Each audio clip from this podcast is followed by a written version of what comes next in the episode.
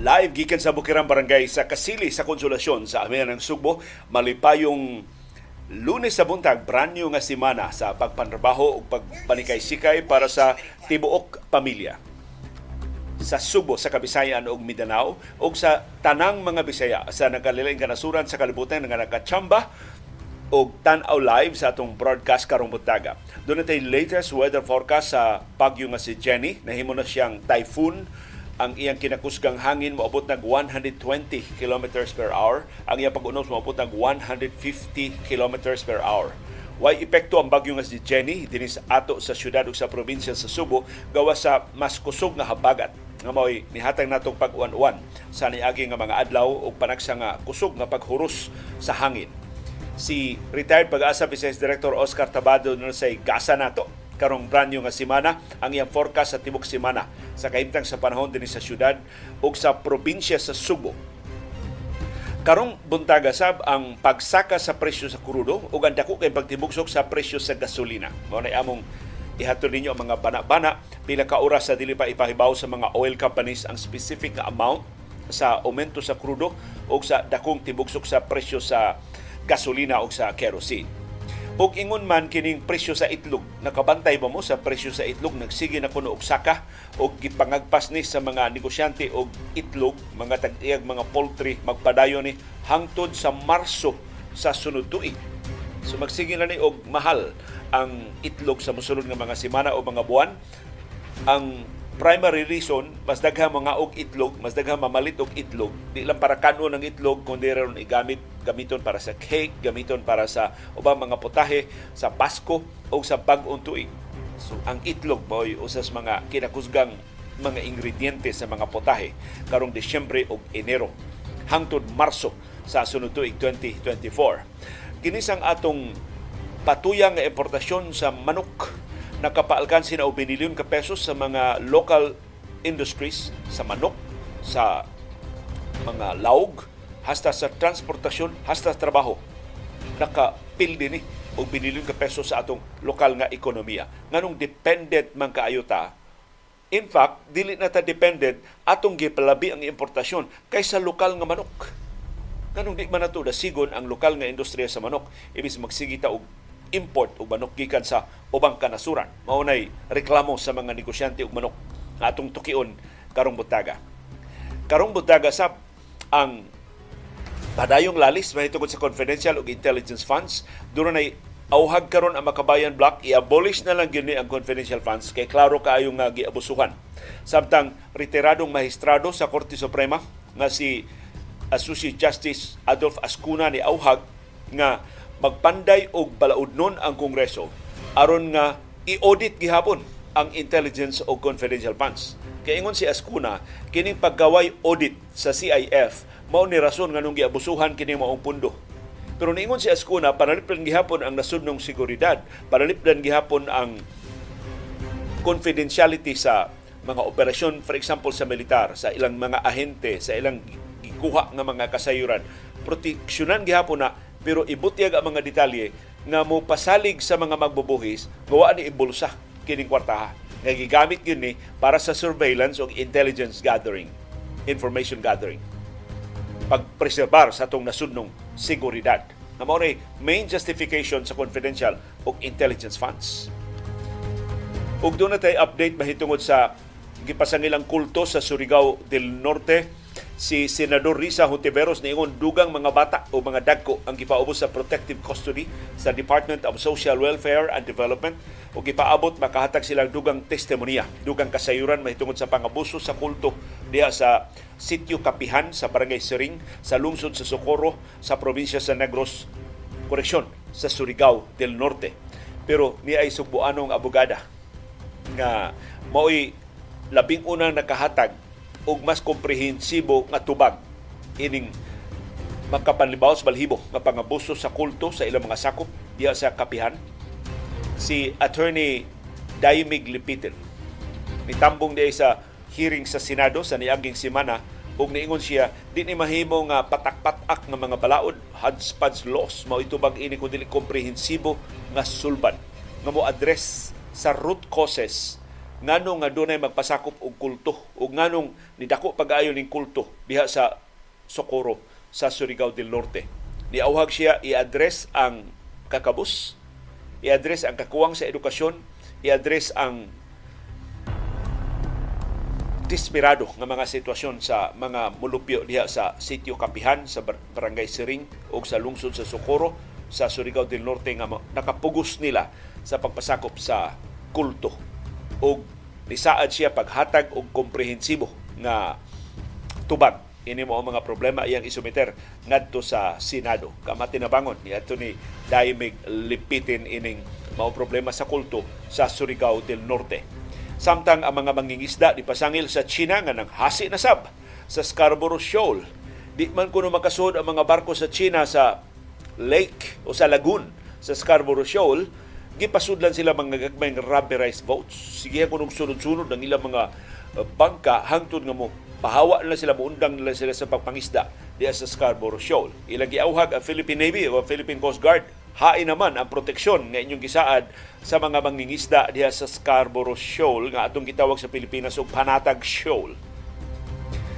Og sa Asian Games, si Yomer Marshall siguro nang dunay bronze medal, nakasud na siya sa semifinals sa boxing men's boxing competition samtang ang Gilas women na pildi sa Japan ug ang Gilas men mangandam na ron sa ilang sunod nga saga sa Qatar aron nga moabante sa quarterfinals sa bas- men's basketball sa Asian Games. Ang Gilas women bisag napili sila sa Japan, abante gihapon sila sa quarterfinals kay apil man sila sa top 2 sa ilang grupo.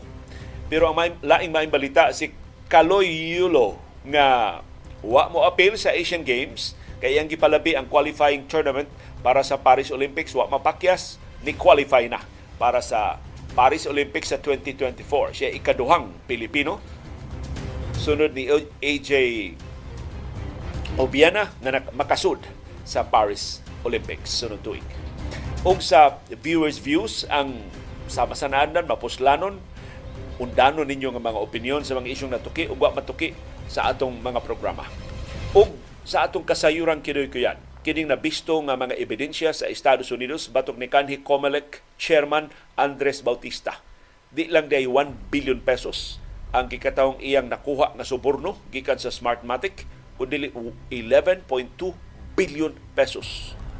O gipalit dayog apartment sa iyang sakop sa pamilya dito sa San Francisco, sa California. Mo itong kuyon karong buntaga.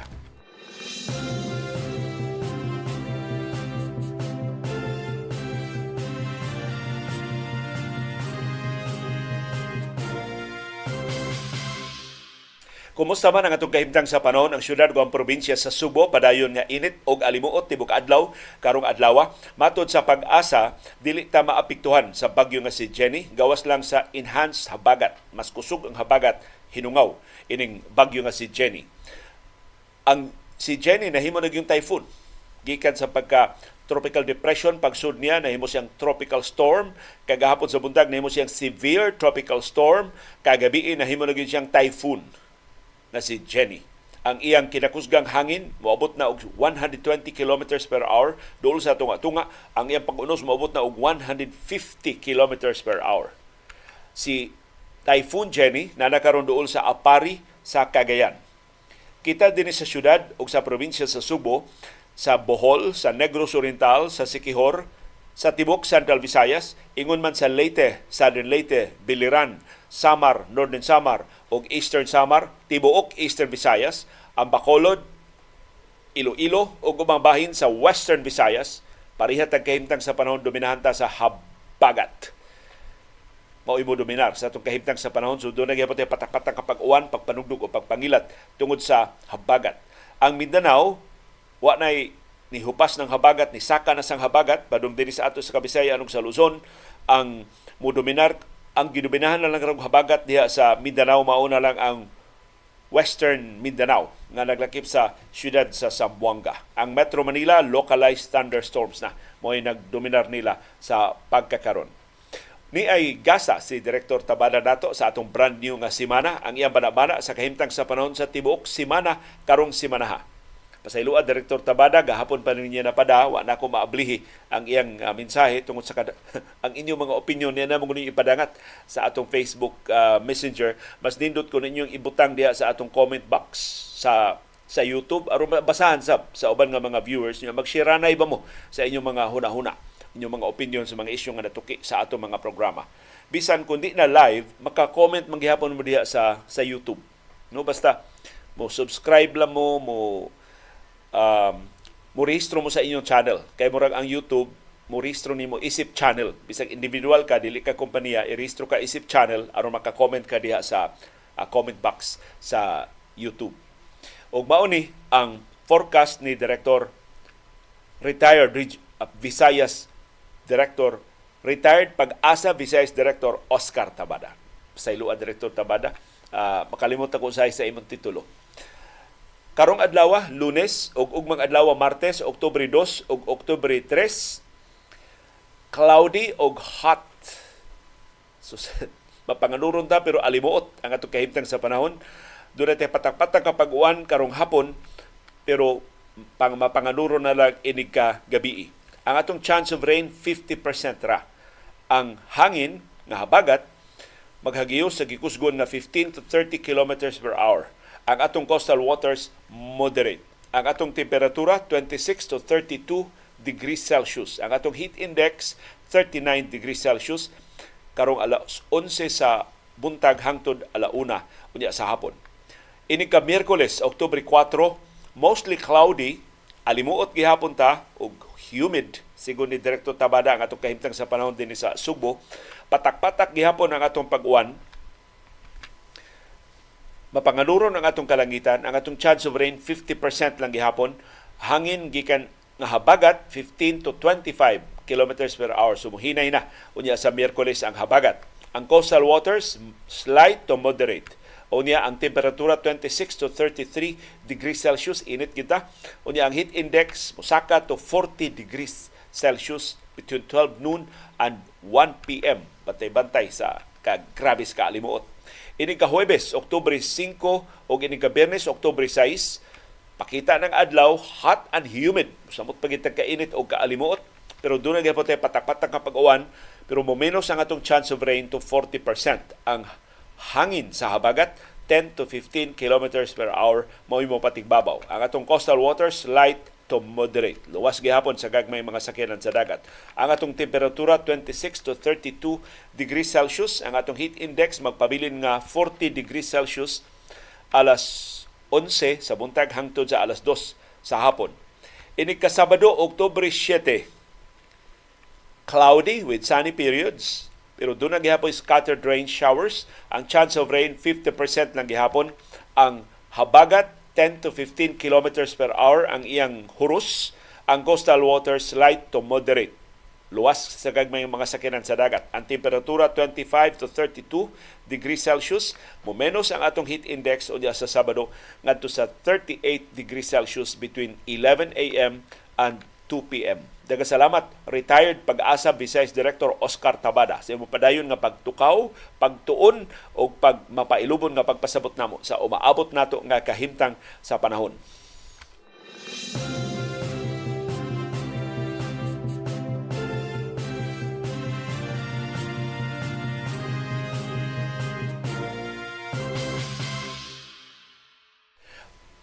Ipahibaw na sa mga oil companies pila ka oras gyud karon ang specific nga amount sa aumento sa krudo o sa us-us sa gasolina o sa kerosene. Usually ila nang ipahibaw dayong udto uh, karong adlaw. So by 12 noon today mahibaw na ta sa mga pasiunang uh, anunsyo sa mga oil companies niya ay mo kabalaka ang anunsyo sa usa maurasab na ang anunsyo sa uban magkinopyahay ra ning mga kanahan the whole weekend nagsiti ni kinopyahay aron up to the last centavo managsama ang aumento sa krudo o managsama ang us-us sa gasolina o sa kerosene nga ilang ipatuman sugod ugma sa buntag Martes, Oktubre 3 mga banabana lang una ni sa mga eksperto sa industriya sa lana ug sa kadaguan sa Department of Energy ang among ikapadangat ninyo karong buntaga sa kausaban sa presyo sa lana. Ang krudo gibana nga mosaka og 20 centavos ngadto sa 40 centavos kada litro sugod ugma. ang gasolina, pati dako ang tibugsok, busa katong mga di gasolina, ayaw mong patubil karong adlaw paabota ninyo ugma aron maka-avail mo ning dako kayong laslas sa presyo sa gasolina 2 pesos ngadto sa 2 pesos ug 30 centavos kada litro ang dakong laslas sa gasolina. Ang kerosene laslasan og 40 centavos ngadto sa 60 centavos ang kada litro. Nganong perting dako, nganong musaka man ang presyo sa krudo nya ditibugsok man ang presyo sa gasolina kay nitaas ang demanda sa krudo tungod sa pagsugod na sa winter sa pipila ka mga nasod sa kalibutan. Ang krudo mao'y gigamit para sa heating equipment para sa mga heaters sa mga Pinoy-anan o sa mga pabrika o sa mga industriya sa mga nasod nga dunay winter. Kadsang tingtugnaw magsugod na nagsugod na ang pipila karon kasagaran magsugod pipila ka semana gikan karon. So mao nay rason ngano nga ang krudo ray ni Saka kay siya ni sulbo pag-ayo ang demanda. Plus ang krudo usa sa naigo sa partial ban sa oil export sa Russia. Ang krudo mo usa sa mga gihigpitan niya sa pag-export sa ubang kanasuran pagsuporta sa production cut nga gipahamtang sa Saudi Arabia ug sa ubang mga nasod sa OPEC Plus. Pero naglaom ta nga hapit ta sab ni mobalik og kanaog ang uh, presyo sa lana kay ang Russia mubalik na og buhi sa iyang kinatibok mo arya na siyang kinatibok ang nga produksyon sa lana kay naghilan siya revenues kay naapiki siya iyang gubat sa Ukraine.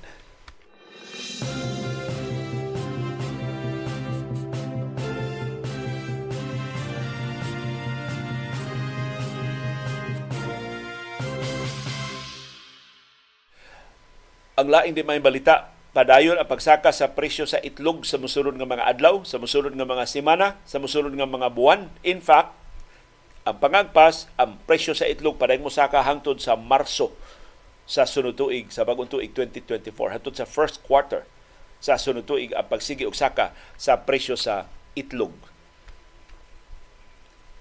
In fact, posibleng sa first semester pa hangtod sa atol pa sa sa sunod tuig ang pagsigi og saka sa presyo sa itlog.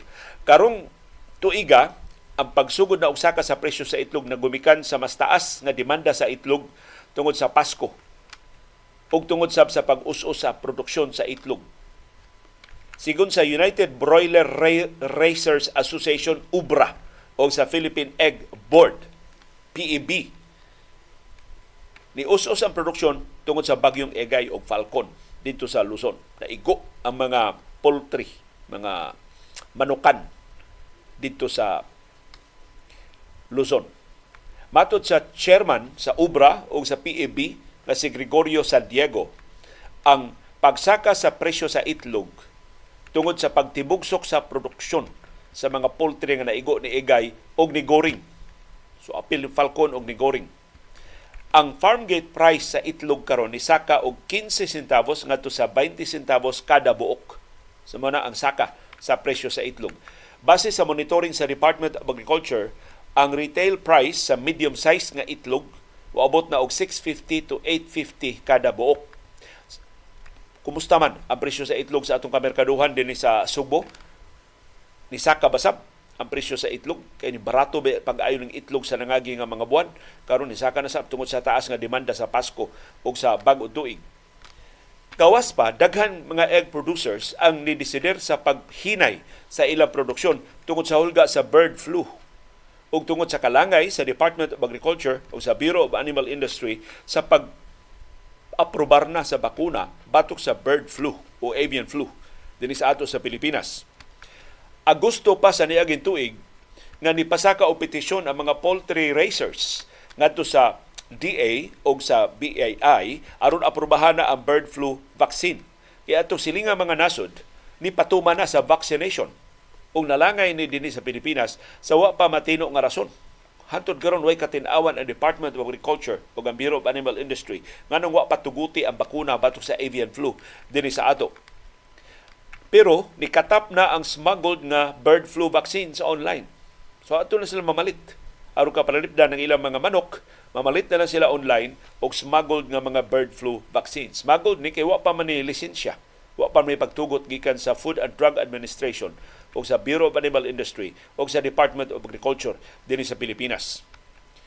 Sa second semester sa 2024, ang supply sa itlog sa Pilipinas gipaabot mosaka pagbalik. So unya na ni Hulyo sa sunod tuig mosaka pagbalik ang supply sa itlog. Grabiha. Dugaya pa sa pagsigi og saka sa presyo sa itlog nga atong mapaabot diri sa Subo ug sa babahin sa Pilipinas. Nganong mosaka ang supply sa itlog by second semester sa 2024 kay by July next year mao pagsugod o pangabot sa mga breeders. Ug na nga musulbong na sab ang produksyon sa itlog sa Pilipinas sa second half of next year.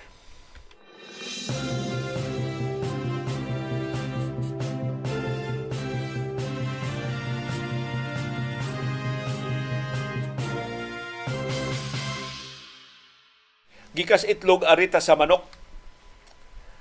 Ang pangagpas karon mo sulbong na sabling importasyon sa manok sa nahibilin nga mga buwan karon tuiga ug musal mosamot pagid pagsulbong unya sa sunod tuig.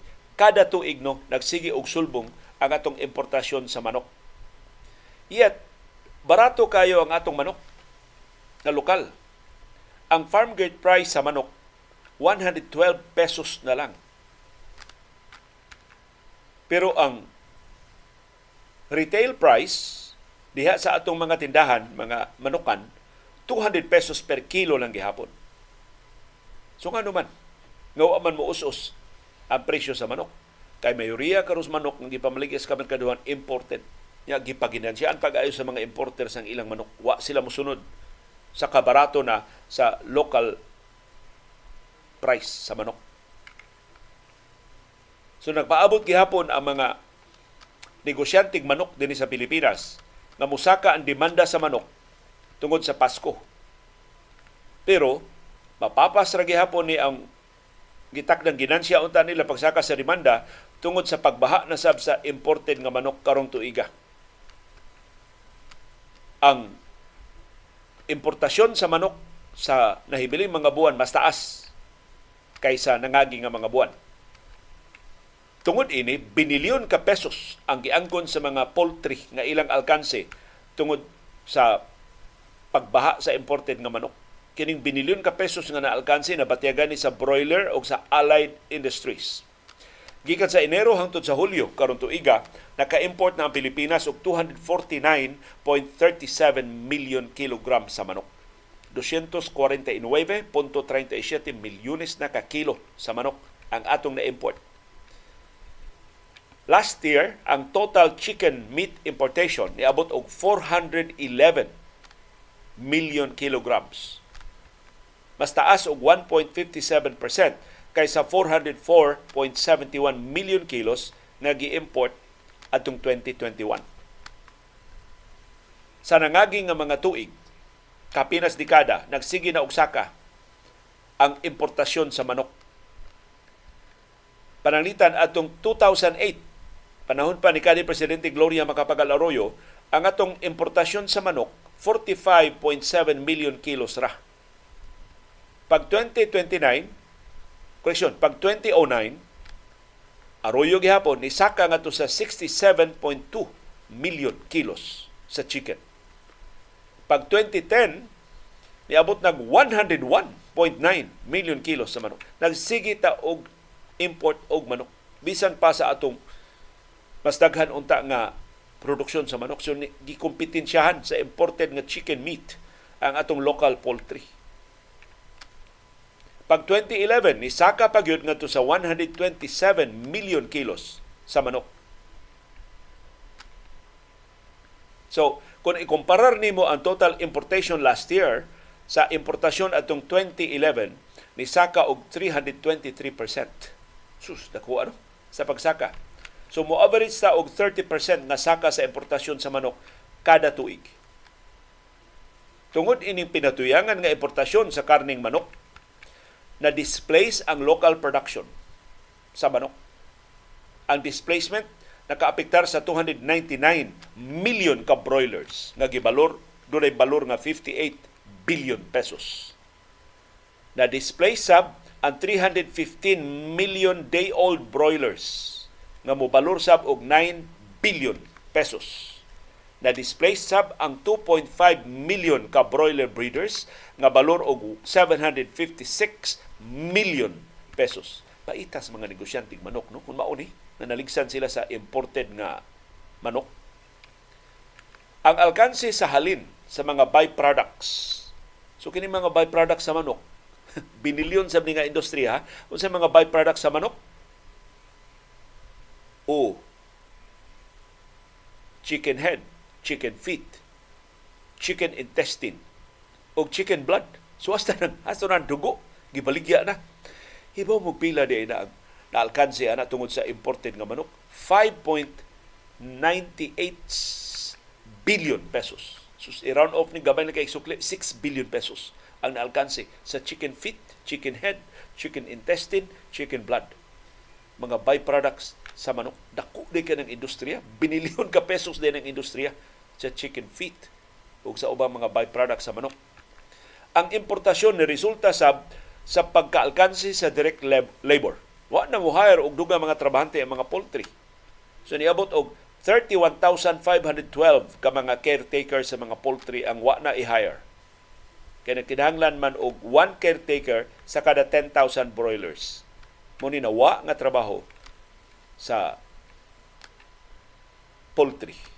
Nawadan sa trabaho sa feed milling, sa paggaling sa mga laog, sa tracking, sa dressing plants. Gamay na lang tungod sa ang mga trabahante tungod sa pagkaalkanse sa lokal nga industriya sa manok.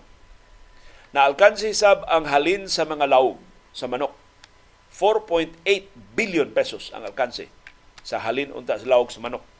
Samtang ang naalkanse sab nga halin sa mga food feed ingredients sa mga ingrediente ni para laog moabot og 11.8 billion pesos sa buga, sa mais, 8 billion pesos para sa soya, 4.4 billion pesos para sa coconut oil ug 1 billion pesos sa rice bran. Ang opportunity loss binilyon ka pesos sab para sa veterinary products sama sa disinfectants, vaccines, vitamins ug antibiotics mobalor og 3.6 billion pesos. Niabot sa 2.9 billion pesos ang alkanse sa dressing plants. So, nagkanit-kanit ang alkanse.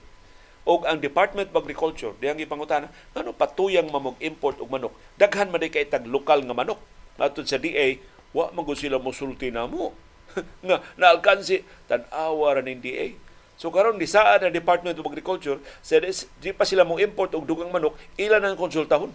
Ang mga ni karon pa sila mangonsulta sa mga negosyanteng manok na, na ligsan di ay sa pinatuyangan nga importasyon sa manok. As, use, as useless, as usual, doon na nakakwarta ini diha sa Department of Agriculture mo nang pinatuyangan ang importasyon sa manok bisag ni kompetensya na, in fact, ni patay na sa pipila sa mga negosyante og manok.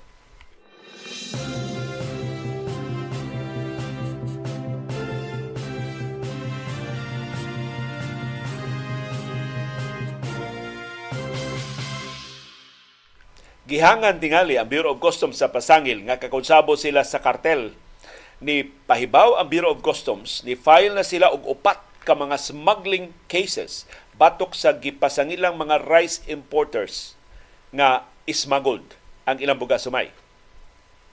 Akong gisusi unsay mga kasong gipasaka, kinsa gipasaka kaso, why detalye. Wa nganli ang mga negosyante nga gikiha sa Bureau of Customs. Unsa man customs? Upasa kag kaso niya di nganlan. Kinsa ilang gikiha? Magduda ba ta tinuod ba ning kasuha?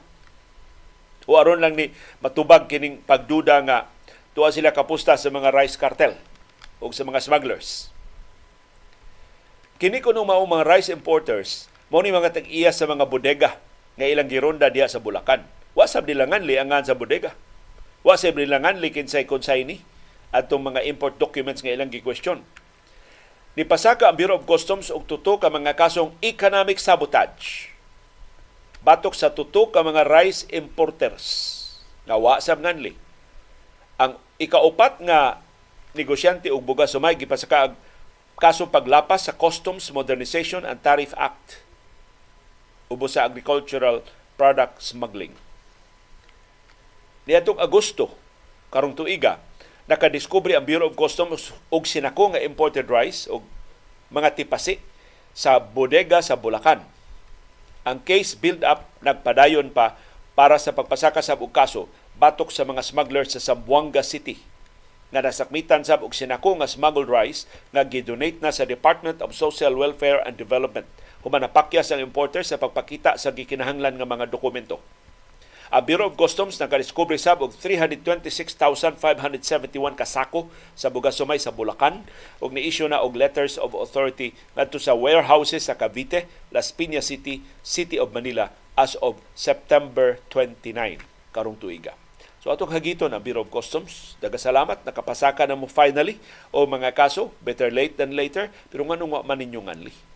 Nganli kinsa ni mga negosyante ha.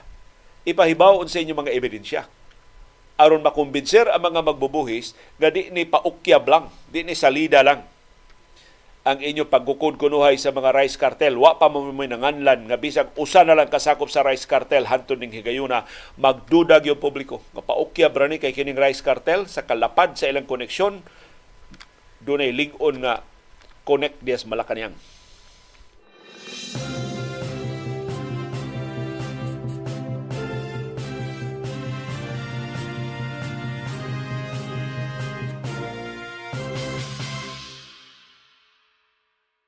Doon tay good news o bad news. Mahitungod gyapon ni sa agrikultura. Unahon na to ang good news. Si Presidente Ferdinand Marcos Jr. nakabantay na gyud way ayo ang iyang pagduma sa Department of Agriculture. Nga imbis masulbad ni samot kagubot ang mga problema sa industriya sa agrikultura. Ubos sa iyang pagduma isip Agriculture Secretary sa kapinas tuig sa iyang pamunuan. So ang good news, mutudlo na siya og bag-ong hopefully full-time nga agriculture secretary. A bad news, ang iyang itudlo, bilyonaryo nga negosyante sa agrikultura nga siya rin na dato ang mga mangingisda o ang mga mag-uuma nagpabiling kabos. Gidudahan nga usan ni labing ngilngig nga exploiters sa agriculture. Di man di man sayop ang pagnegosyo, di man sayop ang pagpaginansya sa pagnegosyo, But the fact nga niburot siya pag-ayo, yet ang mga mag-uuma o ang mga mangingisda nagpabiling kabus, there is something wrong sa setup sa atong sistema sa agrikultura. O siya karon mo tahasan ni Presidente Ferdinand Marcos Jr. pagduma sa sektor sa agrikultura. So ang makabuhong kay niya negosyo sa agrikultura sa nangagi nga mga dekada, mosamot pa nga karon siya na magtakda o mga policies sa agrikultura. Kinsa ni ang gitakda nga itudlo ni Marcos isip bagong Agriculture Secretary ang bilyonaryo nga si Francisco Chu Laurel Jr. Nagsubay ko, parinti ba ni sa mga laurel? Parang dili.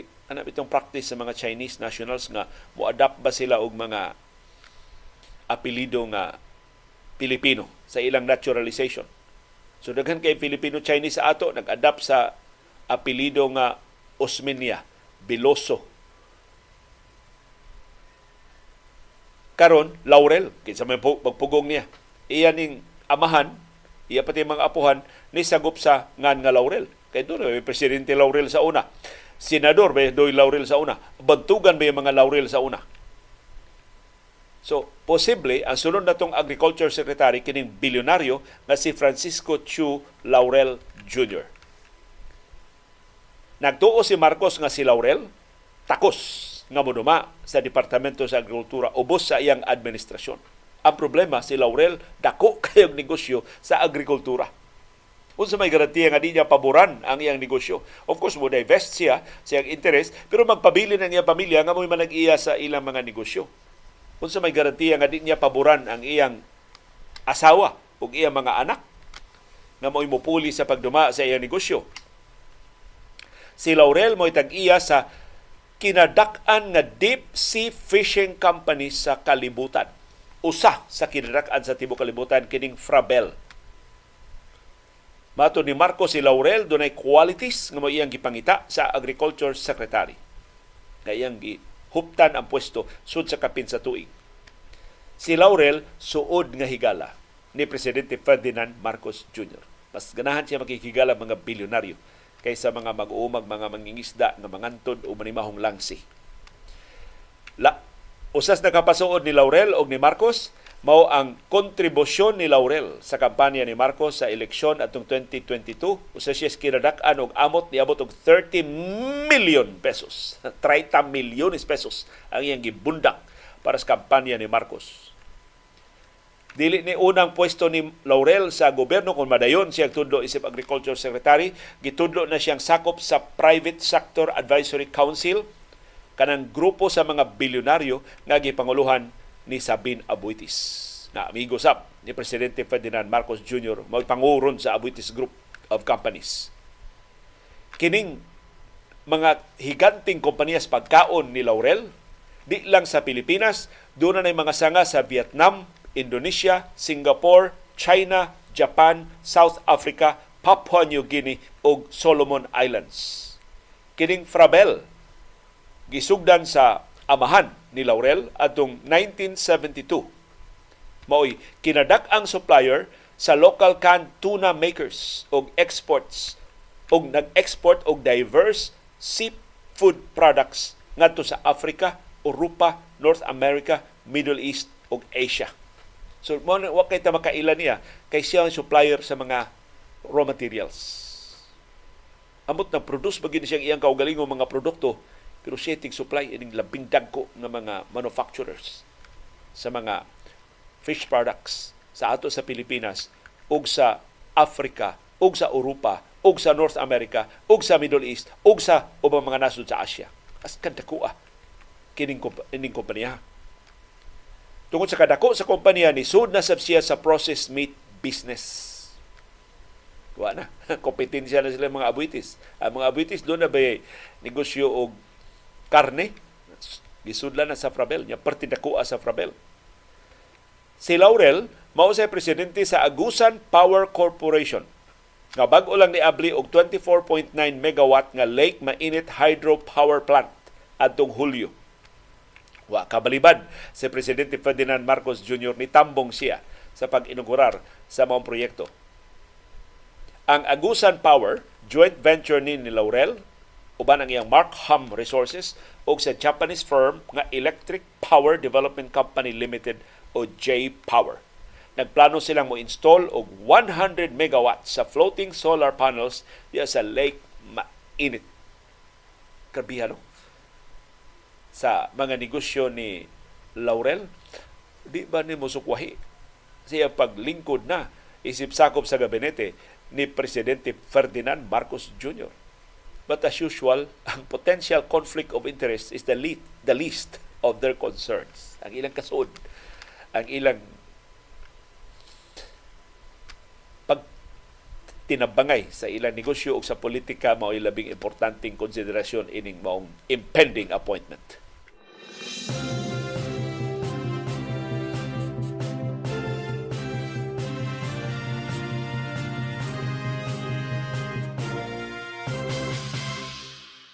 Tungod ining gitagda nga pagtudlo ni Francisco Chu Laurel Jr. isip Agriculture Secretary na interes ko ining Frabel.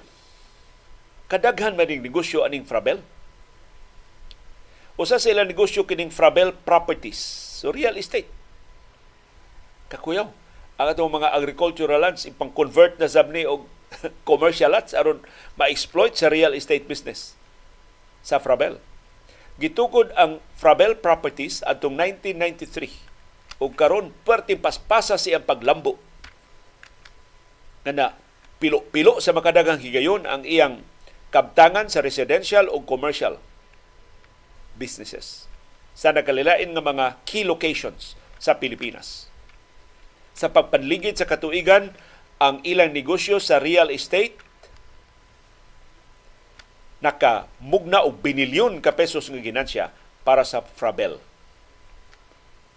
Ang Frabel doon na 50 katuig nga cumulative experience sa musunod nga mga negosyo. Mao ni ang lima na kadekada nga kasinatian nila ini mga negosyo nga karon ilan ang gidominahan. Deep sea fishing, ship repair and ship building, So, rivals mga abuitis sa shipbuilding. Na di siya ship repair o shipbuilding. Aquaculture, cannery, cold storage chain. So, kadtong mo din ni si Frabel, sikit kay Marcos atol atong pagpangabot sa mga bakuna. Ang iyang cold chain maoy cold storage chain maoy gi apil sa gigamit pag preservar atong mga bakuna. Food trading, seafood processing, meat processing, renewable energy. Sus, hapitan na negosyo. Giapila na sa Frabel.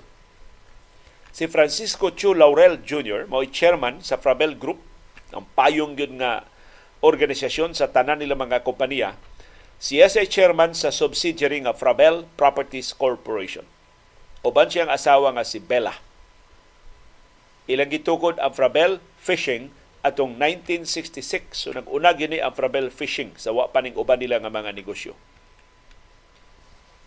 O kini si Chu, Francisco Chu Laurel Jr., mo ni donor sa mga kampanya sa labing dagko nga mga politiko sa Pilipinas. Di lang si Marcos nga iyang gihatag 30 million pesos on paper. Wa pa ta kay sa paywa nila ideklara sa papel nga iyang gasa ngadto ni Marcos. Lain niyang beneficiary sa iyang generosity sa campaign funds si Senate President Mig Subiri. Giga ni Francisco Chu Laurel Jr. ha. Iyang gihatagan si Subiri og 20 million pesos sa campaign funds. Gawa siya 30 million nga contribution ni Marcos, nihatag pa siya 30 million sa Partido Federal ng Pilipinas, a political party na nakapadaog ni Marcos sa niyaging eleksyon. So, so 60 million ang iyang contribution sa kandidatura ni Marcos. Why rason? Nganon dili siya makapanumbay sa Malacanang kada adlaw bisan sa orasa mahimo siyang mutunga sa Office of the President. Ug why rason nga nung balibaran sa presidente ang iyang hunghong, Mr. President, suhito kay kong agriculture, masuhito ko nimo. Gawas pa ako mga negosyo pulos agriculture. Papilat na diabe. So itudlo siya nga agriculture secretary nga maunay mo takda o mga lagda nga muduba siya mga negosyo, krabiha. Kapangalismo sa conflict of interest aning appointmenta. Nihatag sab siya og 8.75 million pesos ni Senador Robin Hood Padilla. Unsay popular, kinsay do madaog, iyang hatag kwarta aron nga makahunghong siya. Ang Frabel Shipyard Corporation laing subsidiary sa Pravil Group nakadaog og unom ka mga kontrata sa Mines and Geosciences Bureau between January 2021 and March 2023. So ang ilang dadaog nga kontrata mo balor og 15.69 million pesos. Karon sakop ni sa gabinete, siko-sikuho na niyang DNR secretary, askan pabura na sa iyang mga negosyo. Si Laurel, doon na sa negosyo sa energy sector. Pinaagi ining Markham Resources Corporation nga mo develop og hydroelectric energy projects diha sa Northern Luzon o sa atong gisgutan ganina sa Mindanao. Human sa eleksyon, si Laurel gitudlo nga sakop sa Agriculture Group sa Private Sector Advisory Council atong July 2022. Ang ilang grupo mo nagsige og sugyot ngadto ni Marcos pag-usab sa mga lagda, lagda sa agrikultura karon na usab ng mga lagda siya ra palingkuron isip kalihim sa agrikultura. Hain man kapusta kining administrasyon na. Imbis mag-uuma, imbis representante sa mga mangingisda, mo'y itudlo diha kay labing suhito sa industriya, ang mga bilyonaryo naman hinuon mo'y gipaminaw sukad papaglingkod niya sa katungdanan sa niaging tuig o karon mao gyud palingkuron isip agriculture secretary. Good luck mga mag-uma o mga mangingisda o mga stakeholders sa agrikultura ining nasura.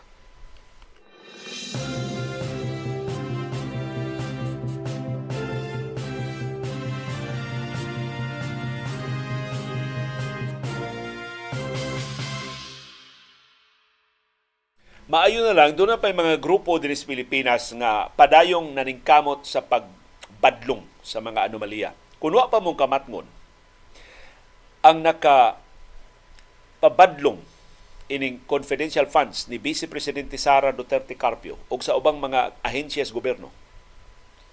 Dili ang political opposition ang Liberal Party wa pa kay tingog si Ed Lagman ini tungod din is pangidaron ni Ed Lagman. Plus ang mga liberal go diha sa House of Representatives do na sa ilang mga interes ba Mo nga pag-aprobar na sa 2024 budget ang ni butar against tulura kinirang tuto ka mga sakop sa Makabayan Block. Ang si Ed Selagman ug ubang mga sakop sa Liberal Party wa mo butar. Wa mo supak sa budget. Ngano man ilang pork barrel na man diha. Ilang mga proyekto na man diha. Mga proyekto sila mga distrito na apil man diha ang ilang supakon. Murang ang angay hatagan og credit ngano nga finally nakadesider ang liderato sa House of Representatives pagkuha sa confidential funds sa mga ahensyas gobyerno apil na sa OBP sa DepEd ug laing walo ka mga ahensya ang Makabayan Block. Ang ilang consistent o quality opposition. Di man ka makaingon ba nga grandstanding ra na Makabayan Block? Substantial kay itong ilang mga objections. May kay sila mo research. Ug sila nakabisto ani. Giun sa paggasto ni Vice Presidente Sara Duterte Carpio katong 125 million pesos nga confidential funds December last year in 19 days. Or kung tuuhan na kuha in 11 days. Sila mo ay nakapabiling buhi ba ining isyuha hangtod nga karon ang liderato sa House na aghat pag realign ini ngadto sa tinuod gyud ng mga surveillance o security agencies. Although dili ika-discount ang possibility, gi-exploit ni, ni House Speaker Martin Romualdez. Ayay, maka-score ko ani ni Inday Sara. Tangtangan akong 650 million pesos kada tuig, dako kay bitaha sa akong kampanya. Binilyon ni ako siya wa dito. Zero siya. Asum siyang itag kwarta. Wa siya confidential funds. Ah, ato ding tagtangon. Nya gamito na tong West Philippine Sea. Kinsa may makabalibad sa West Philippine Sea, popular man kay nang isyuha. Pero ang tinuod nga kredito naa sa Makabayan Block Karon, doon na sila formal nga sugyot. Hingpit nang i-abolish ang confidential funds tungod sa klaro nga pagpangabuso ug sa kakuwang og transparency sa paggamit sa confidential funds. Mao ang formal statement sa Makabayan Block sa forma, sa ilang pag-auhag nga papason ang confidential funds. In light of the abuse and lack of transparency on the use of confidential funds, the Makabayan Block proposes to abolish confidential funds. Papason ang confidential funds. We move to amend Section 81 of the General Provisions of the General Appropriations Bill for the year 2024 as follows. So kamaog ni Makabayan Block, asa sila mo operate. Karon, i-realign naman ang ilang sugyot, papaso na lang yun ang confidential funds. Pinagi sa pag-amend sa Section 81. So ang amended version sa Section 81 mauna ni ang gipresentar sa Makabayan Block ug ilan ning Pasaka kini mo balaod nun. Confidential funds are hereby abolished. so bagong section 81 nga ilang i-propose mo ni wa nay confidential funds. No government agency, government-owned or controlled corporation, constitutional body, and local government unit shall be allowed to have confidential funds. So wa nay ahensya sa gobyerno, manasudnon man, malokal man, nga makakuha makagamit og confidential funds.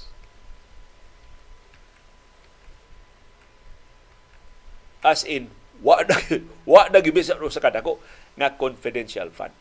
Maybe intelligence funds, kani mamalalis ang panginahanglan sa intelligence funds pag secure sa atong nasod gikan sa atong mga kaatbang gikan sa posibleng musabotahe sa atong seguridad o sa atong ekonomiya. Pero ang confidential funds, gusto sa Makabayan Block, papaso na So hasta mga local government units dili na magagamit. Kaya ang ato rabang Cebu City ubos sa administrasyon ni Mayor Mike Rama nagsugod ng padako sa confidential funds nga gigamit. Kakuyaw makasunod ni sa gihimo ni Mayor sa kanhi Mayor karon Vice Presidente Sara Duterte Carpio sa Davao maigi pagkaliwat sa ilang amahan palabuan pagod ang confidential funds sa ilang amahan amot pili confidential funds karon sa iyang manghod na si mao ni Mayor Davao si Baste Duterte giga ng pagdominar sa mga Duterte sa Davao. Gihimo nilang gatasan sa in English pa milking cow ang Davao.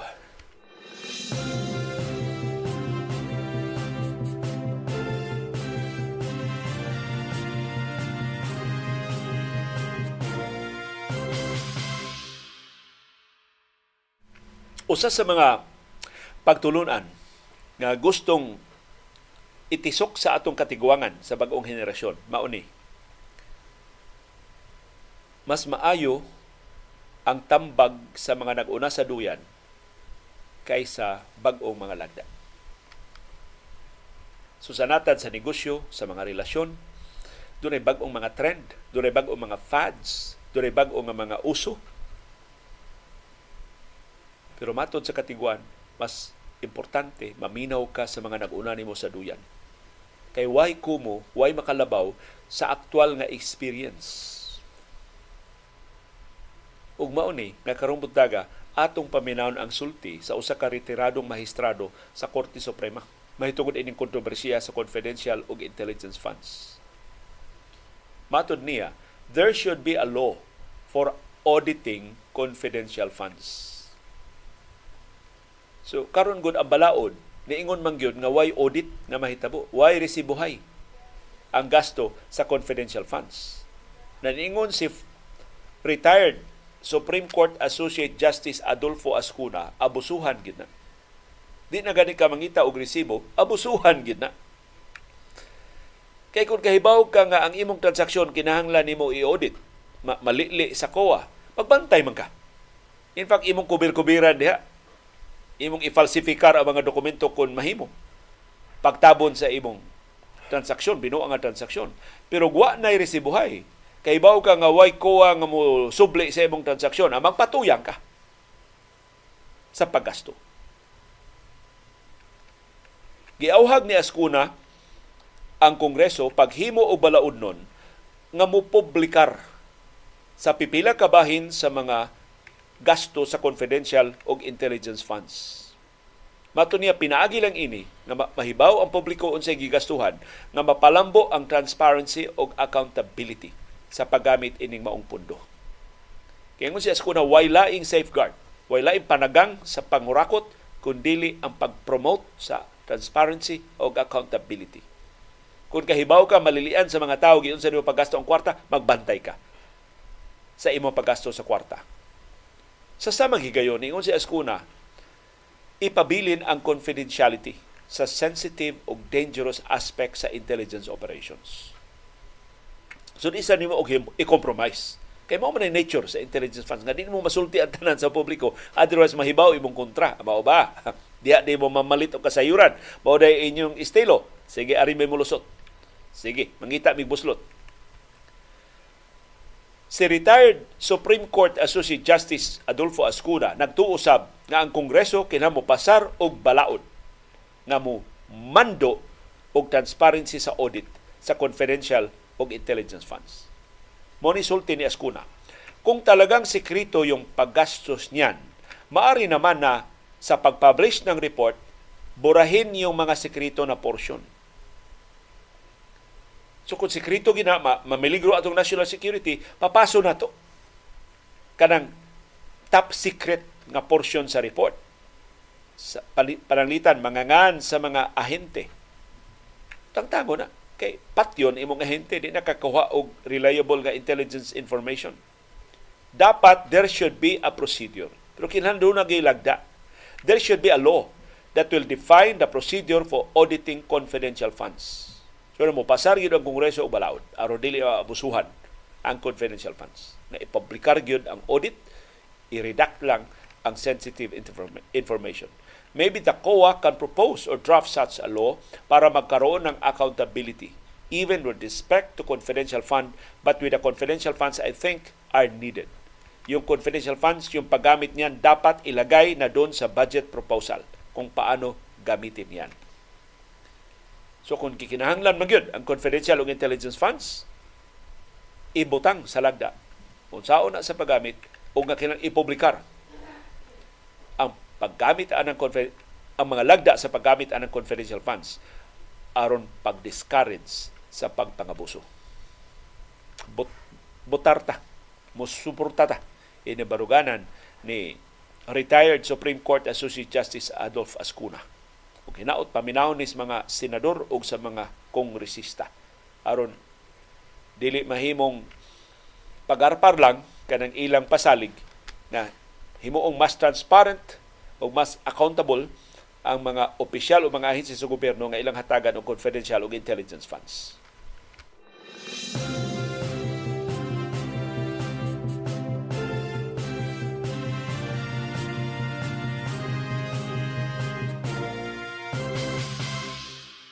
Unsay update sa gipasangilang kulto sa Surigao del Norte gipahibaw ni Senador Risa Honteveros na dugangan ang mga bata nga ni ikyas gikan sa kulto ug karon gipaubos na sa pro- pro- protective custody sa Department of Social Welfare and Development.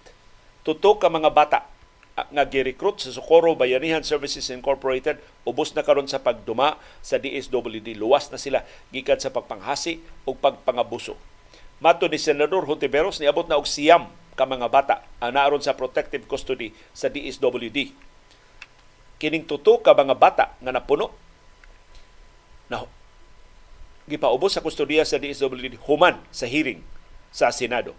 Doon na pagilaing upat ka mga adults kinsa ni testify pabor sa Socorro Bayanihan Services Incorporated atul sa hearing sa Senado karon ni biya na skulto nagpasakop na, na nana sa protective custody sa DSWD. So ilan na bakwion ang ilang pagparalipod ni J. Renz alias Senior Aguila ug sa mga opisyal sa Socorro Bayanihan Services Incorporated.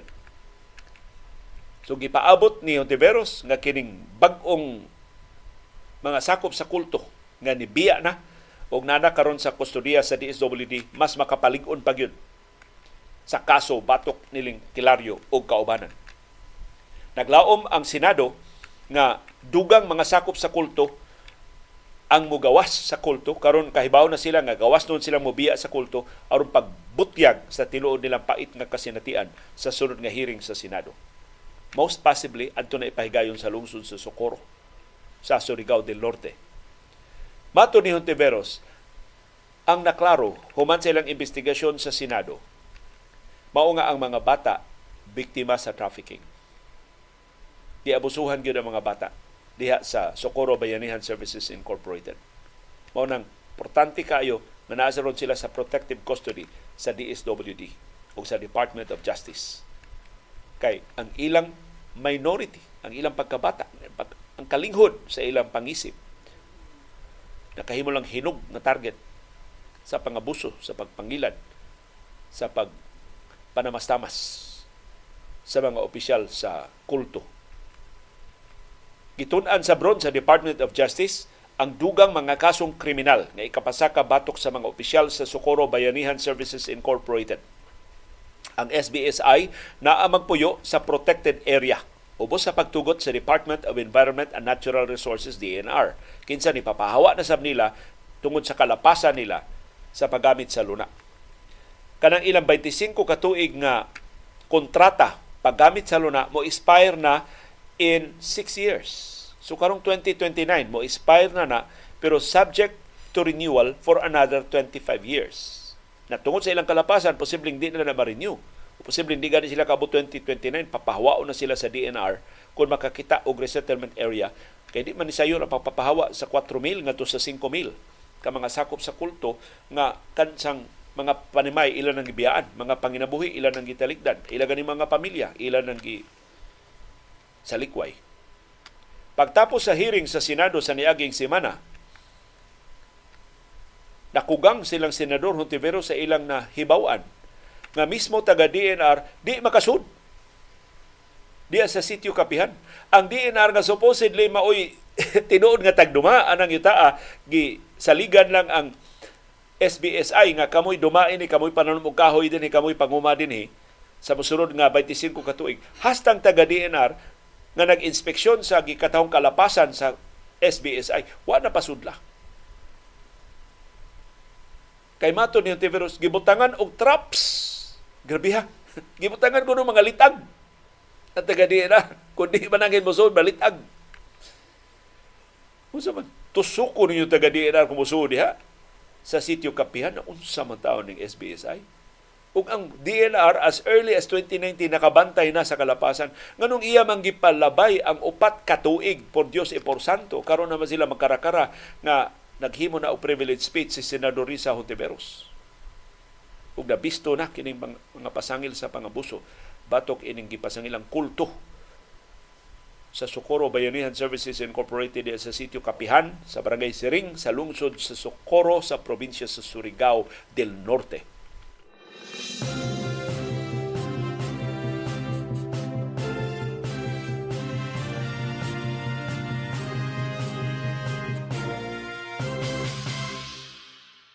Daghan kay tang viewers diya sa Surigao del Norte di lang sa atong programa kundi sa mga radio ug TV stations sa Subo. I don't know maabot ba ang TV diya sa Surigao, pero ang mga istasyon sa radyo, maabot diya sa Surigao. Nakaistorya ko og pipila na to ka mga viewers, mao ding maayo kuno kay na sila mo binisaya, kay ang ilang paminawon nga istasyon sa radyo dinhi sa Subo. Manuwa ko mahibong nga subuanong abogada mo'y nakahatag sa labing unang komprehensibo nga sugyot sa pagsulbad. Kanang sitwasyon diya sa sitio Kapihan sa Barangay Siring sa lungsod sa Socorro sa Surigao del Norte. Kay pagkakaroon bisan si Senador Hontiveros nagsige palag hisgot ba og unsa ni mga pangabuso pero si Attorney Magdalena Daimeg Lipitin sa Cebu for Human Rights Incorporated. Doon na giumol nga komprensibo nga tubag sa sitwasyon diha sa Surigao del Norte. Siya labing una naghisgot og resettlement. Unsaon man na sila pagluwas ang mga sakop sa kulto gikan sa pangabuso, ya asam na sila ipahimutang. Kaya di man na sila mahimong luwason lang niya iugbok na gawas sa gate sa compound. Kinahanglan silang hatagan og bag-ong kinabuhi, hatagan og alternatibong panginabuhi, hatagan og masanag nga ugma labi na ang mga bata nga nabiktima ining kulto. Kining komprehensibong mga sulbad ni attorney Magdalena Daimeg Lipitin atong nahibawan gikan ni attorney Fiona Bohos. Kay mga law partners man ni sila. Si attorney Lipitin ug si attorney Bohos. Ya kini si attorney Fiona Bohos kung naka kung nakalimot na mo usa ni labing ngilngig na tong reporter sa print media dinhi sa Subo. Sa so, wa pa ni maabogada ug nag full time na sa pagpanlaban o mga kaso sa mga kabus mga bata ug ubang mga dinaog-daog. Gikonfirmar ni Attorney Lipitin na sa ilang pakisusi sa Cebu for Human Rights Incorporated dito sa sitio Kapihan. Gipugos gyud ang mga babae o mga bata diha sa Bagminyo. So konfirmado na documented cases na ang mga forced marriages sa mga bata o mga babae na sakop sa kulto. Ipugos sila pagminyo mga lalaki, wa nila mailhi, wa nila higugmaa. Gikonfirmar sa di Attorney Lipitin, dunay mga bata nga gitrain isip soldiers of God. Gihimong gipugos sa training sa private army. Ini maong kulto. Matod ni Attorney Lipitin sa testimonya atubangan sa Senado sa niaging semana. The municipality of Socorro has the right heart to help their community. So, sin, kumbinsido sila nga kining mayor sa Socorro o mga opisyal sa Socorro ganahan nga mutabang sa mga biktima sa Socorro Bayanihan Services Incorporated. But the ordinance was voided. Ay doon unsa ning ordinansa. Doon ako ni ordinansa nga gitumong unta pagtabang sa mga biktima o pagbadlong sa pangabuso sa kulto gibakwi. Sa man ni pamulitika ang hinungdan ini. Uh, mga tag dugang detalye gikan ni Attorney Bohos o ni Attorney Repitin kung makaulit na sila din sa Subo. Palaging talo sa case So, doon na kuno mga kaso ang gipasaka ang munisipyo, kanon nila ng pildi. Sungilinging ni mga abogado sa Socorro Bayanihan Services Incorporated. You cannot fight the colt with hodgepodge laws. Sumon tambag ni Aton Lipitin ngadto sa mga senador. Dili nimo mabadlong ang kulto pinaagi lang sa tukar-tukar ng mga balaod. Patak-patak mura ba uh, ritaso giritaso lang ang mga balaod. Kaya sumpayo ni mo ang tanang balaod, komprehensibo ang sulbad aron mabadlong kini pangabuso sa kulto. Push factors poverty, desperation. Some have debts and can no longer pay. So mao kuno pipila sa mga factors ngano napasakop kana ito mga biktima sa kulto. Ilang kakabus, ang ilang kawa na ipaglaom sa ilang kinabuhi ug ang ilang utang nga di na nila mabayran. So kadto di ang pangdani ni J. Red Skilario nga kung magpasakop mo sa SBSI sa Socorro Bayanihan Services Incorporated, papasta ng utang. Di na mo kaparinlan sa inyong utang. Amo itong dagan kay dadadi. Posible mo ito mga police, mga teachers ni resign kay mapapas ang ilang utang mo pandani sa kulto. So mato ni ato nilipitin ang Senado at the end of this investigation needs to craft a law Kinahanglan ang balaod pandayon sa Senado komprehensibo nga mutubag ininta ng mga factors nga nakapugos sa inosente in town nga mga biktima pagpasakop sa kulto. Ni Uyon si Senador Risa Hontiveros sa katinawan ni Atty. Lipiten.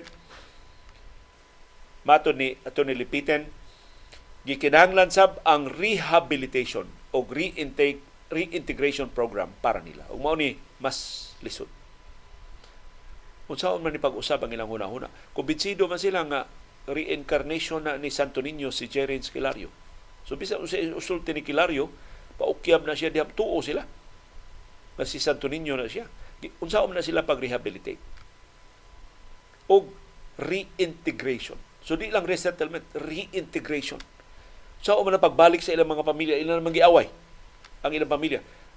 Nabungkag ilang pamilya, ha? Muna doon mga minyo, nibiya sa ilang asawa, dito sa Socorro, nagpasakop diha sa kulto, branyo ilang asawa, giminyo silang kilaryo. Gigna na, Senior Aguila, single na miser, among gibiyaan na mong asawa. Ah, sige, pangita mo diya gwapa, minyuon ta mo. Askan, panga, askan, bagisa. Ini mga gibuhat sa kulto. So, si Atty. Daimeg, mo iniingon, kinahanglan ang rehabilitation o reintegration So di lang sila pangita ang lugar nga kapuy-an unsa man sila nga ma mo rejoin sa mainstream sa society. Dili sila ma-ostracize. Dili sila tawgon nga bugo. Dili sila tawgon nga ulu-uluhan. Di na sila tawgon nga estupido. Mga estupida.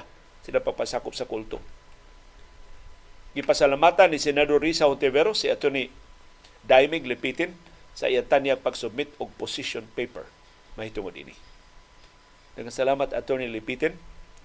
Nakatagbo na ko ni Attorney Lipitin kay atul sa kampanya para ni kanhi Vice Presidente Lenny Robredo. In fact, di silang law office naghimog sila og pulong-pulong og giimbitar ko nila og ako sang na istorya pagbalik ang usas labing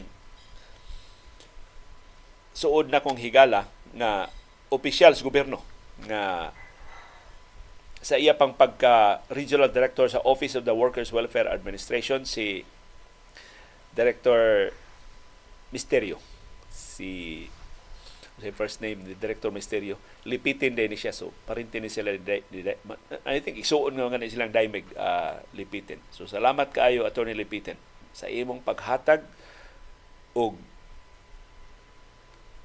ideya unsay mas komprehensibo ug mas malungtaron na sulbad ining kulto di lang diha sa Surigao del Norte hopefully ma-address kay daghan pa kay ubang mga kulto sa ubang mga probinsya sa Pilipinas.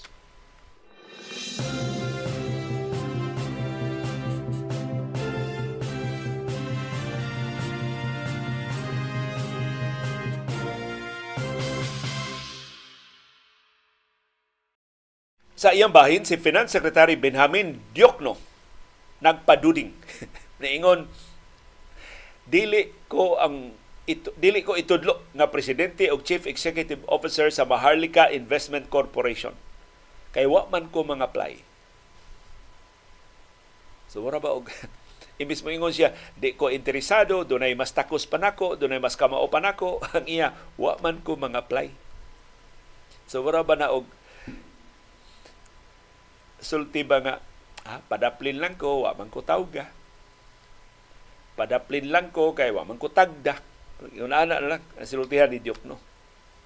Pero mato ni Diokno, di na kuno siya mahitabo nga matudlo sa Maharlika Investment Corporation nga mo'y muduma sa 500 bilyones pesos nga Maharlika Investment Fund kay nahumana kuno ang period of application.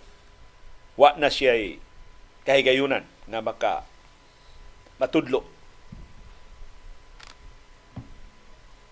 sa baong katungdanan. Hindi ako nag-apply, ingon si Diokno. You have to apply and the application process is done. So aron kuno ka matudlo kailangan ka mo apply, unya ang period of application na humana. Closed na. Pero ingos Diokno, siya mo lingkod isip chairman, ex-officio chairman sa Maharlika Investment Fund Board kay siya may finance secretary. Ang application o nomination process sa labing dagko nga mga opisyal sa Maharlika Investment Corporation gitak-upa na atong Setyembre 27. Ang mga posisyon fill-upan naglakip sa presidente o chief executive officer, duha ka regional regular directors ug tuto ka independent directors. Ang advisory board maglakip sa secretaries sa Department of Budget and Management ug sa National Economic and Development Authority o NEDA ug sa National Treasurer maoy mo hipos ining mga aplikante. Musubmit sila og shortlist sa qualified candidates ngadto ni Presidente Ferdinand Marcos Jr. sa dili madugay. Ubos sa lagda matunidyok no ang advisory body mo transmit sa final list of nominees ngadto ni Presidente Marcos on or before October 12. Human ana ang presidente mao nay motudlo kinsa ang presidente o chief executive officer sa Maharlika Investment Corporation o sa ubang mga importante nga pwesto. Pero sa iyang bahin, si DBM Budget Secretary Amina Pangandaman niingon ang shortlist sa mga nominees andam na ug ilan ang isumiter ngadto ni presidente Ferdinand Marcos Jr. karong adlaw Oktubre 2. Ang labing unang sovereign wealth fund sa Pilipinas gipaabot nga fully operational na pagtapos ining tuiga. Mato ni Diokno, sugdan ang operasyon sa Maharlika Investment Corporation sa organizational matters. Sama sa pagpangita og opisina. Gasto na sabta ini. Og paghimo og logo gasto na sabta ini. Ato ning gasto tanan. Pag ya, di, di, di sila mag-opisina og payag ha? Adto ning mga condominium towers di sila mag-opisina. Adto ni sa mga business districts. Mag-opisina. Di ni mahita mo mag-opisina diya sa iskina. Unsa na mga daan diya Pasil Garfield? Iskina Garfield diya Pasil dili sila mag-opisina diya. Manimaho silang langsi diya. Adto ni sila mag-opisina. Makati. Ang business district, ang business capital sa Pilipinas. Mato ni Diokno ang aktual nga market activities sa Maharlika Investment Corporation unya na magsugod sa sunod tuig. Kay mangita pa ang mga investors kinsa man ni ang mga tagduma sa Maharlika Investment Corporation. Unsa may ilang strategy? Unsa man sila kakasaligan? Asa man nila ibubo ang ilang kwarta aron may mo invest sa Maharlika ang Land Bank of the Philippines o Development Bank of the Philippines nakarimit na sa ilang contribution ngadto sa Bureau of Treasury 50 bilyones pesos ang contribution sa Land Bank 30 billion pesos ang initial capitalization nga gihatag sa develop sa Development Bank of the Philippines para sa Maharlika. Ang Bangko Sentral ng Pilipinas nideklarar sab og dividendo nga 31.86 billion pesos pabor sa national government gamiton sab ni sa Maharlika Investment Fund. So ato ning gisubay aron atong mabantayan ato ning kwarta ang gamiton sa Maharlika Investment Corporation sa ilang pag-invest ug ni saad sila dako kayong return sa investment pero atong bantayan dili man i-invest sa ilang pribado nga mga bulsa sila'y muburot kita intay mamiyahok kita intay mabangkaruta si bako layo rato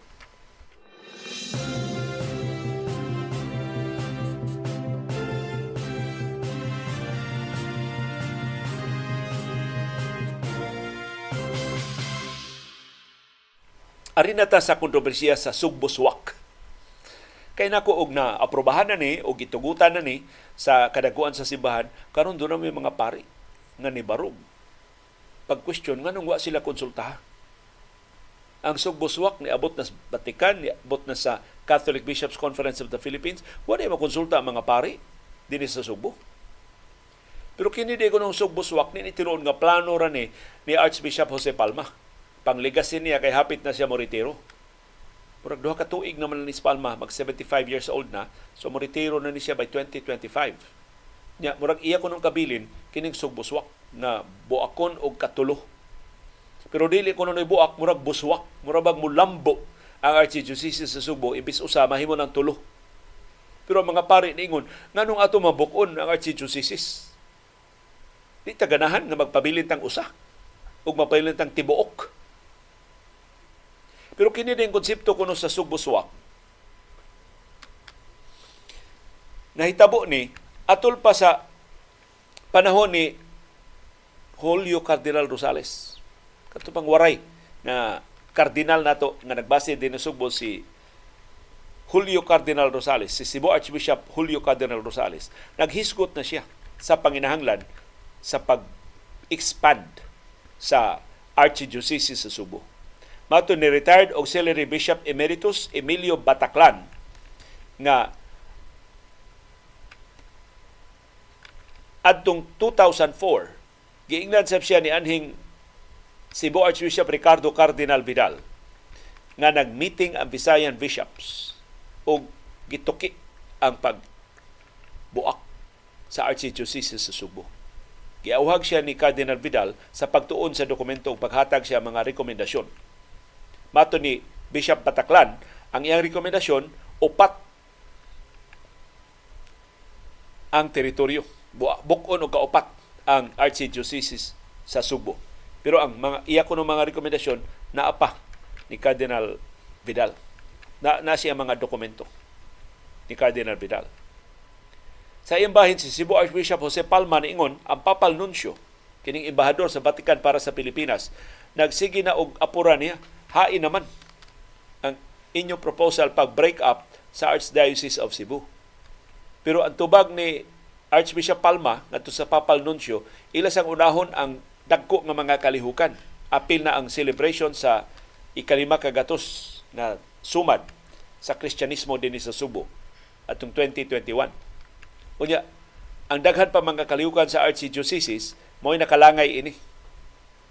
Sama sa Diamond Jubilee sa 2009 sa pag-anhin ni Palma din sa Subo, ang canonization ni San Pedro Kalungsod atong 2012 ug ang 51st International Eucharistic Congress atong 2016.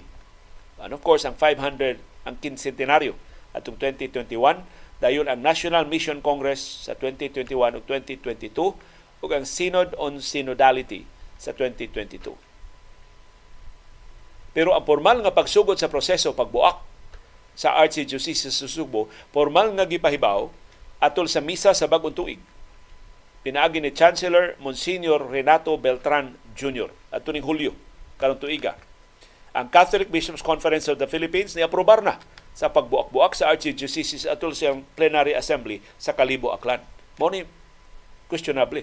Nganong giaprobahan naman sa CBCP, wa pa man makonsulta ang mga pari dinis ato sa Subo. So doon ay tigom sa mga pari dinis ato sa Subo gitawag og Day of Prayer and Discernment. Gipahigayon atong Setyembre 19.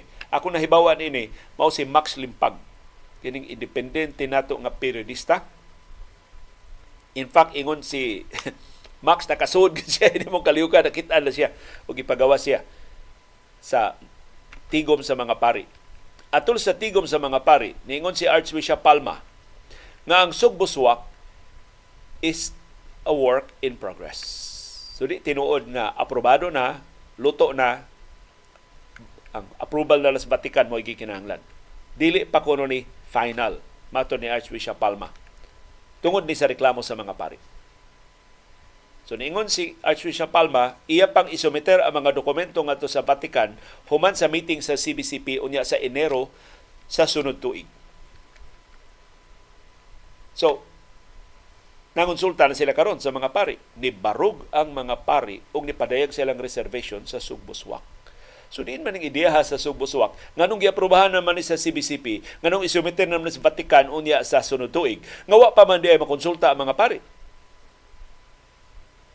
Usa sa ni Barog, pag-question aning Subuswak, o ang timeliness, ang ka ang panginahanglan sa pagbuak na sa Archdiocese sa Subo, mo si Father Yoselito Tulipas.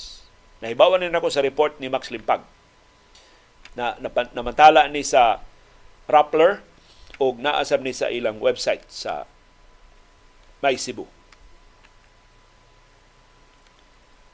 Matod ni Padre Yoselito Tulipas ang pagbarog atol sa tigom sa mga pari. Gipresentar ang plano sa Subuswak isip made-up plan nga nahuman na. Bisan kun doon na pa sila daghan nga mga pangutana. Matod ni Padre Tulipas yang nahibawan nga kining sugbuswak gipresentar isip legacy ni Arsobispo Palma. Kay si Palma mag 75 years old naman sa 2025. Kanusa, mo retiro na sila o mo resign. Muhatag silang resignation letter ngadto sa Santo Papa. Ingos tulipas, sayop na. Kung ang sugboswak para lang sa isip panamilit ni Arsobispo Palma, unfair sa Archdiocese sa Subo. Kini si Padre Tolipas mao karoy parish priest sa Mary Help of Christians sa Buhisan, Cebu City. Matod ni Padre Tolipas kinahanglan dunay detalyado o scientific nga mga surveys o data gathering nga himuon mahitungod sa demographics sa Subo. Pila na may mga Katoliko dinhi, pila may unsa may ilang pangidaron, hain man sila mahimutang. Ilabi na sa number o status sa mga Katoliko Aktibo pa ba ni sila? Mutunga pa ba nilang misa sa sibahan? Ningon sab si Padre Tulipas, kinahanglan dunay transparent o extensive study sa finances sa Archdiocese sa Subo. Kini nitingga ang hundunggan ini. Hangtod karon naghisgot pa ang mga pari og transparent og extensive study sa finances sa Archdiocese of Cebu. Kay katapusan ako nadunggan ini mong concern, panahon pa ni anhing Cardinal Vidal. Si Cardinal Vidal na balaka na kaayo nga wa gyud siya ideya sa kahimtang sa panalapi sa mga parokya. Mutong sa usa ka tigom uban sa mga pari ingos Cardinal Vidal, unsaon man ni nato? Di man mahimo ang Ginoo mo mo audit ninyong tanan.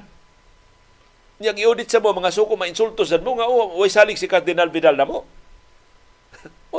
ingon ni Cardinal Vidal, tarungo na to ang finances sa Archdiocese sa Subo. Ug usa sa mga sugyot mo employ ang Archdiocese of Cebu og mga bookkeepers. Buhay sila og bookkeepers nga ilang tahasan paglibot sa mga parokya aron klaruhon ang mga libro sa nagkalilain nga mga parokya magpatabang sila sa mga parish pastoral councils. Apparently, kung hangtod karon nagisgot Father Tulipa sa panginahanglan og transparency sa finances, wa wa tumatuman ang plano ni Cardinal Vidal. Ningon sa si Padre Tulipas, ang ngayang unahon ang pagpatuman sa Standard Living Allowance o SLA para sa mga pari. Ba, ako kasabot sa Standard Living Allowance, pero posible unsa man dunay stipend, na regular nga monthly allowances sa mga pari. Bisag pilay koneksyon sa ilang mga parokya, siguro na nga ang ilang standard living allowance. Mao ba na ipasabot? Ining SLA Mato ni Padre Tulipas unahon unta ni? Sa di pa bukon ang Archdiocese of Cebu.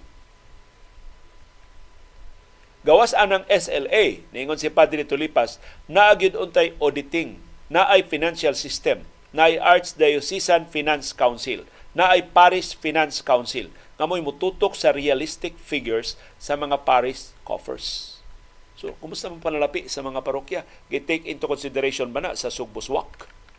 Munay gustong mahibawan ni Padre Tulipas. Ang financial viability sa bag-ong mga parokya nga matukod apil sa mga key concerns nga gi isa sa grupo sa mga pari atol sa ilang tigom. Atol sa open forum ni barog si Padre Ver Pedrano. Salamat ang Max Limpag, nahibaw ta ining tanan. Otherwise, sila-sila ray nahibaw ini. Mato ni Padre Ver Pedrano na ang Sugbo dili pa andam nga bahin-bahinon og tuto ka mga teritoryo. Ipadiyag siya paglaom nga mga pari konsultahon sa district level. Dili nga ura-uradahon na lang ba? Aprobado na ni. Yango na lang mo si Padre Michael Raipan nibasa sa barug sa aron pagbasa og position paper nga naglista sa ilang concern sa Subuswak. Ang ilang position paper giapod-apod ngadto sa mga pari, pari atol sa proceedings. Naglakip sa upat ka mga key issues. So kining gihatagan ko ni Max Limpag og kopya ini mao position paper, naglakip aning lima ka mga issues. Una, dwindling and aging demographics. Nagagamay ang mga Katoliko, nagkahamtong ang mga Katoliko.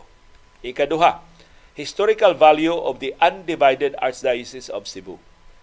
Sa di pa tayo mag-isgot Subuswak, atong i-appreciate ang value na magpabiling usa ang Archdiocese sa Cebu. Ikatulo, the contiguous character of the province. Ang Cebu province ko tibuok man. Gawa sa pipila ka isla, pero tibuok ang Cebu province. Anong imo mambukon? Ngano di ba nimo i-maximize ang advantages sa iyang pagkatibuok isla? Ikaupat, the absence of a significant increase in the number of Catholics and clerics. Manong mag-divide-divide treatment ta, wa man tay ebidensya nga nidaghan ang mga Katoliko, nidaghan ang mga pari. Og ikalima, the incardination and excardination process in the assignment of priests. So kung buwag na, mas komplikado na ang pagbalbalhin sa mga pari. Gikan sa usa ka diocese ngadto sa lain. Maglambigit na nag-incardination o excardination process o sa canon law. Unya ni auhag sab kining grupo sa mga pari og parallel study. So kung magtuon ta og sugbuswak ato sa tun-an ang pagpabilin sa archdiocese as it is na dili siya hilabtan. I don't know kung nanay kalendaryo ang Archdiocese sa Subo nga aprobahan na ni sa CBCP unya sa January 2024 and after which ipresentar na ni ngadto sa Vatican doon na bay igo nga panahon sa pagkonsulta? O konsulta na lang ni aron ingnon pero wa na. Nahuman na ang plano sa Subuswak bahalag unsay sentimento sa kaparian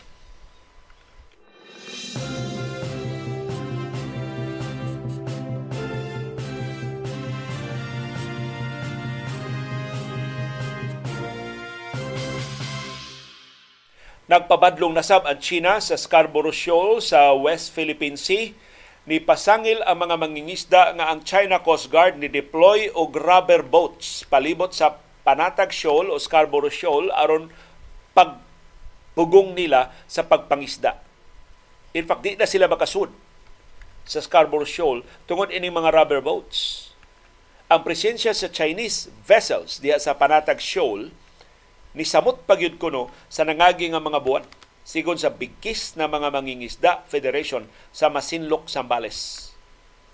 Mato sila tigpamaba sa bigkis.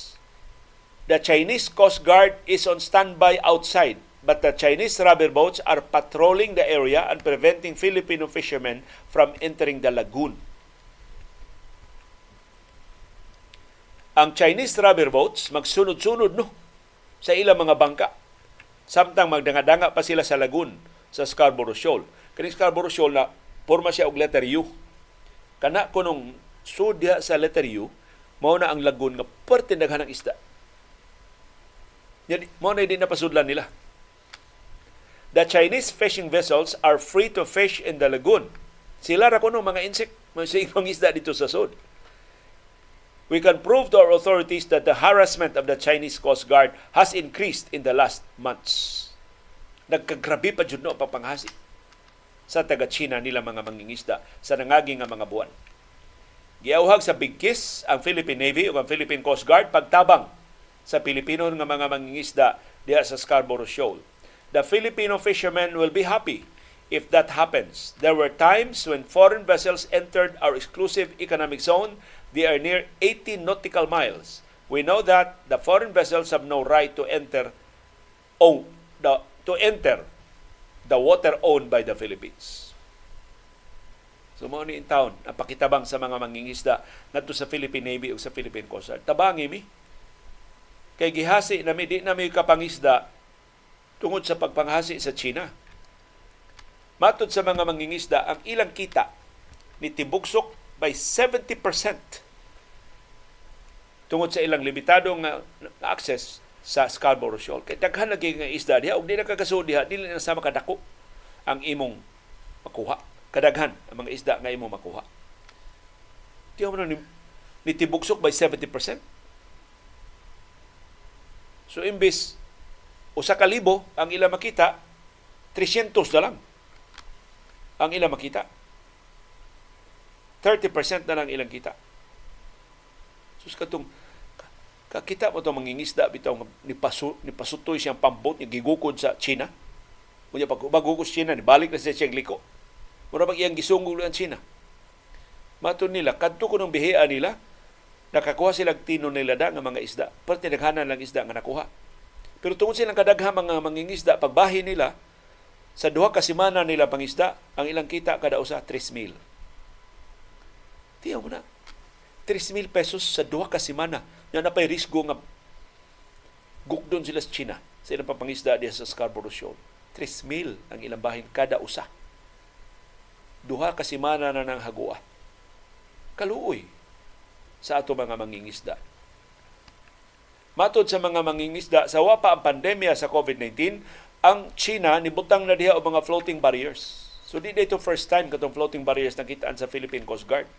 Pero ang floating barriers kuno sa China napadpad na sab tungod sa kakusog sa bawd. Ang Coast Guard mao na nitangtang atong bag-o nga mga floating barriers nga ilang naatlan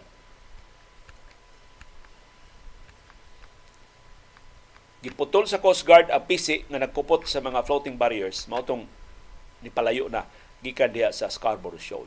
So inaot kini pait nga kahimtang sa mga mangingisda di sa Scarborough Shoal matabangan sa Philippine Coast Guard ug sa Philippine Navy ug dili nila sukuhayon ang ilang press release na all out ang ilang suporta sa ato mga mangingisda.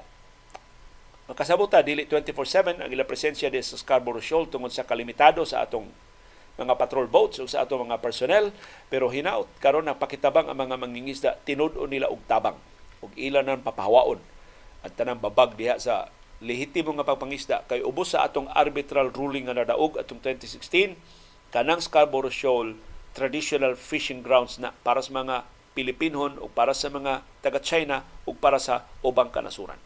So mahimo ra gyud unta nga mag ulos-ulos diha o pangisda Dili na mahurot ang isda diha kundi lang nagubuo ng corals sa Scarborough Shoal. Perting abundahang isda sa Scarborough Shoal. Pero dili ang suluho na sa China lang.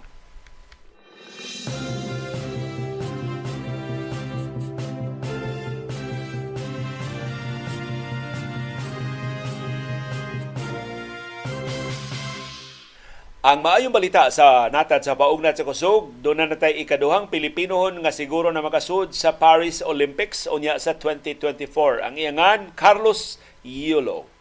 Nakadaog si Carlo Yulo og ticket para sa 2024 Paris Olympics human siyang performance sa floor exercise qualifications sa 2023 FIG Artistic Gymnastics World Championships dito sa Antwerp sa Belgium.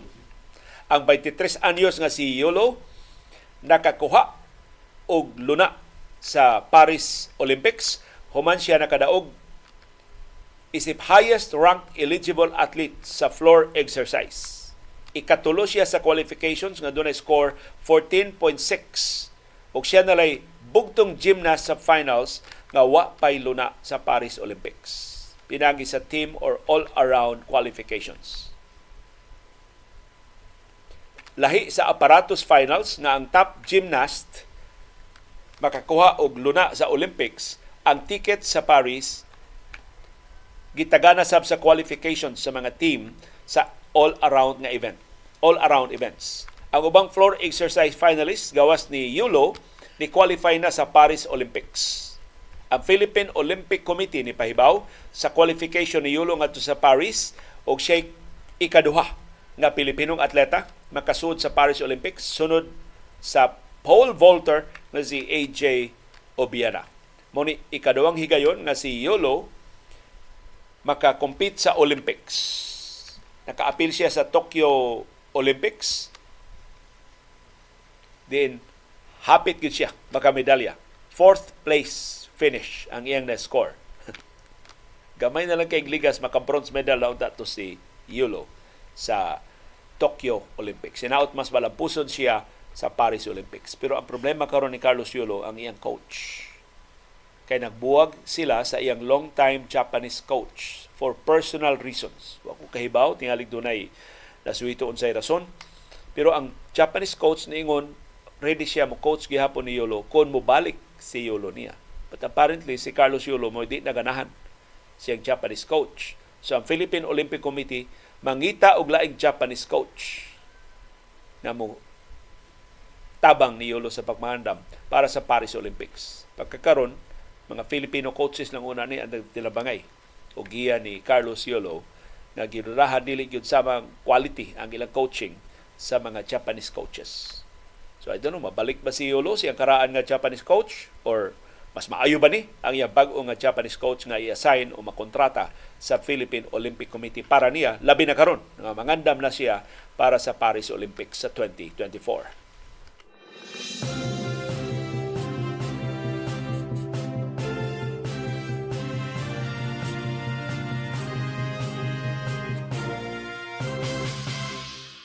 laing kadaugan ang among ikataw ninyo karong buntaga si Yomer Marshall ang atong usas kinakusgang boksidor sa Philippine team nakasud na sa semifinals.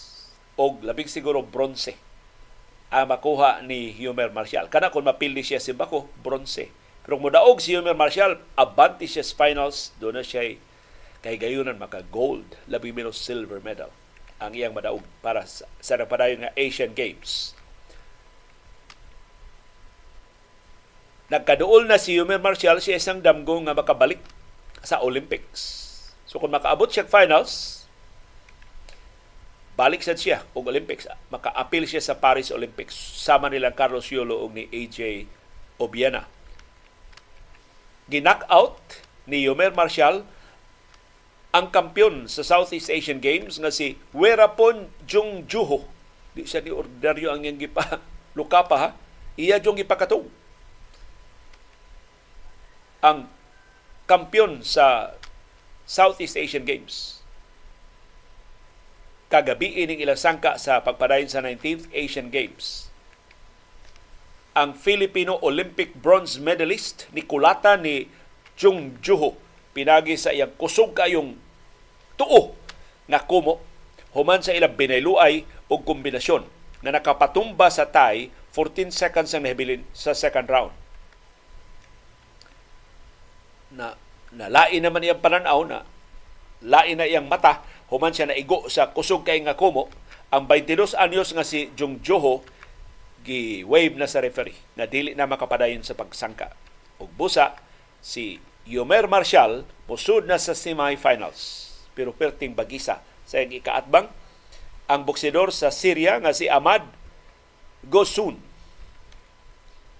Magsangka sila sa Hangzhou Gymnasium unya sa Miyerkules karong semana. So doon ay pila ka adlaw si Yumer Marshall sa pagpahuway o pagplano kay kuyaw ni ang sunod niyang ikaatbang Si Marshall napugo sa pagsaka sa mas taas nga division human sa 75 kilograms. Di nakakuha siya og bronze medal sa Tokyo Olympics. Gipapas. Gipapas na itong maong division nila. So karon isaka siya og timbang pero karon doon siya siya siguro nga bronze medal sa Asian Games. Ang 27 anyos nga taga Zamboanga City niingon gold medal gyud ang iyang ambisyon. Dili siya matagbaw og bronze lang. So iyan ning gitak na pildihon ang sunod niya ikasangka. Ang mga finalistra sa 80 kg class sa Asian Games ang hatagan og luna sa Olympics. Pero peligro si Yomer Marshall kay kining iyang sunod ikaatma nga si Guson crowd favorite daghan kay mga fans diya sa Guangzhou sa China kay aliado ba ang Syria ug ang China.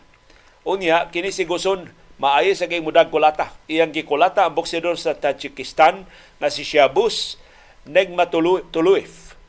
Pinagi siya mga power shot sa uo ug sa lawas aron pagdaog 5-0 sa ilang quarter final bout.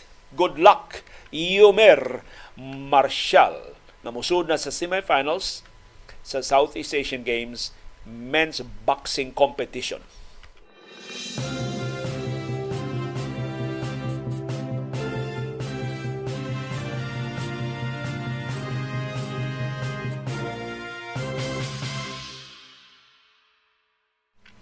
Andi may balita mga pagkapildi sa Gilas Pilipinas Women gitapos ang ilang preliminary round sa women's basketball competition sa 19th Asian Games pinagi sa pildi batok sa Japan. Lubong sila sa Japan 99, correction 96 ang Japan 59 ang Gilas Women ipahigayon ang duwa sa HOC Gymnasium dito sa Guangzhou sa China. Ang Japan number 9 nga basketball team sa tibok kalibutan. Dunay rason nga mas lig sila kaysa Gilas Women. Ug Japan pakita din silang kadominante sa first quarter pa lang gilubong nandaan ang Gilas Women 35 against 14. Padayon ang Japan sa pagpamuntos sa second round ni burot ng ilang labaw nga sa 39. Ang depensa sa Japan labiyang higpita na nakamugna og 29 ka turnovers para sa Gilas Women. Kawatan sa kayong Japan og bola.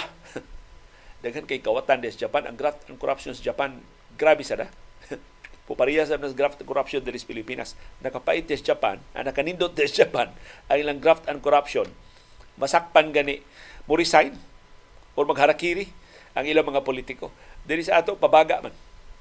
Pero ang kakawatan og bola sa Japan ni resulta sa ka-16 ka turnovers sa Gilas Women. Nakascore ang Japan og 34 puntos sa turnovers og naka-score sa og 33 puntos sa mga fast break points tungod sa ilang mga steals. Nakapasod ang Japan og 22 sa ilang 32 ka mga two-point attempts. Pating as Japan. Nakapasod sa ilang 14 sa 45 nila ka mga three-point shots. Si Aika Hirashita maoy init kayo para sa Japan. Siya ay nangu sila kadaugan with 26 points. Si Saki Hayashi mo'y ikaduha with 17 points. Si Janine Pontejos mo'y nangu sa napildi nga Gilas Women uban ang iyang 13 points. Way laing Filipina nga nakakuha og double digits. Pero ang maayong balita, bisan sa kapildihan ang Gilas Women makasud sa quarterfinals sa sunod nga hugna sa Asian Games. Ang Pilipinas ni tapos sa group play na dunay duha ka daog ug usa ka pildi. Nya ang top 2 mao may mo qualify para sa quarterfinals manang kuyog sila sa Japan. Sa quarterfinals bisan gud Japan, why bisan usa ka pildi sa tuto nila ka duwa. Good luck Gilas Pilipinas Women sa quarterfinals na sa women's basketball competition sa 19th Asian Games. haskan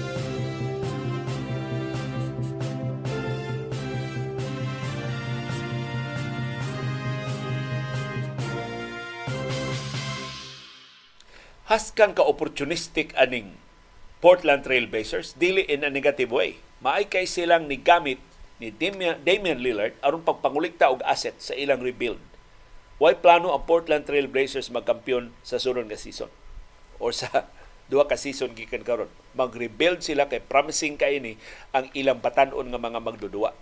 Ngayon lang nakuha pinagi sa latest nga draft sa National Basketball Association. So karon nagkulikta sila og mga picks, mga swaps sa umabot nga katuigan nga ilang magamit pagpalingon sa ilang team sa umaabot. So wa maglangay ang Portland Trail Blazers ang kinakusgang magdudua ila nakuha baylo ni Damian Lillard nga si Drew Holiday ila sang gi-shopping. O karon si Drew Holiday adto na mo dribbles bula sa Boston Celtics. Ugas kalipaya sa Boston Celtics. ang firepower sa Milwaukee Bucks Ilabihan ang mangilingiga Yanis Antetokounmpo o Damian Lillard karon ang Boston Celtics na anay Drew Holiday. Kini ko Drew Holiday di pariha ka maayo mo duwa ni Damian Lillard pero explosive ni labi na sa playoffs.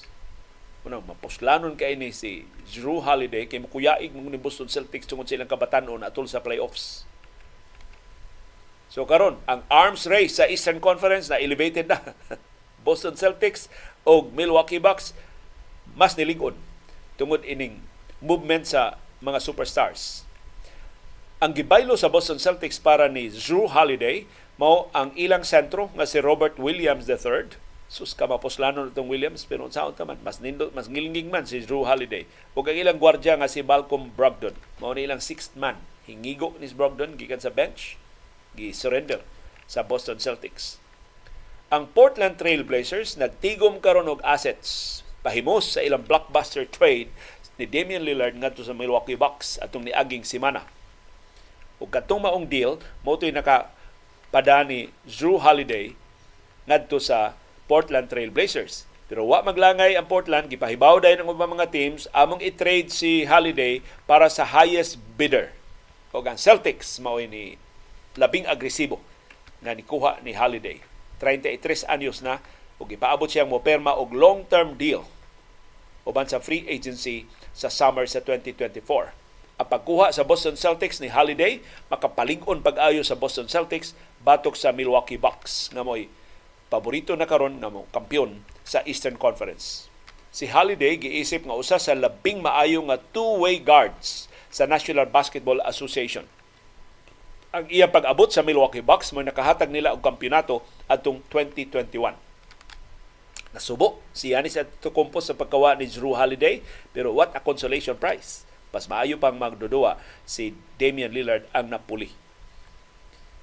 Si Holiday nahimong Eastern Conference All-Star nakadua sa All Eastern Conference All-Star team atong 2023. Ang Blazers gipaabot nga mopabilin ni Williams gikan sa Boston Celtics aron ilang ipari sa bag-o nilang sentro nga si DeAndre Ayton pero si Brogdon, ila sa ning isyap. Sa uban ng mga teams,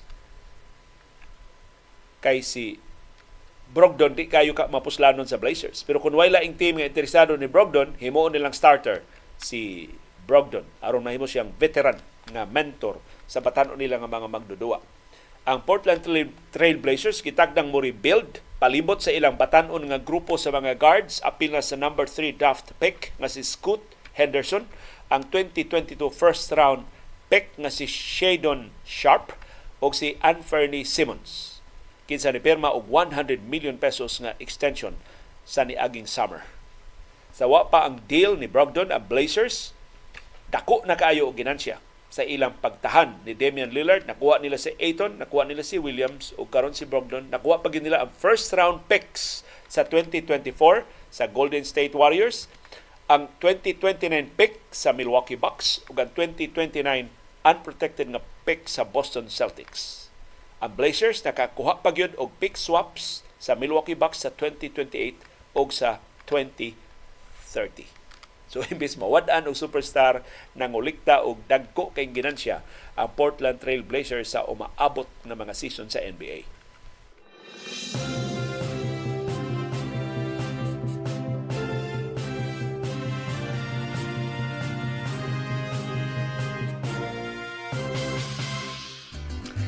Daghang salamat yung aktibo nga pag-apil o pagsuporta sa atong mga programa. Ani ang atong viewers views, ang atong mga viewers on demand. Wa kaabot sa atong live streaming. Ug busa, wa makarga sa comment box ang ilang mga opinion, mo atong i-highlight sa atong viewers views karong buntaga.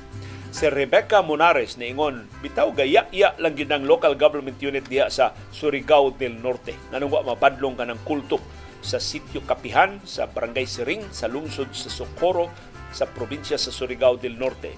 Si Rani Abanilla nangutana sab ang question giunsa man pagpatuo sa mga taga Socorro nga ilang presidente reincarnation ni Santo Niño nga mahug sila sa impierno kundi sila musud musunod. Wa gyud sila wa bagina sa sila naghuna-huna? Unbelievable.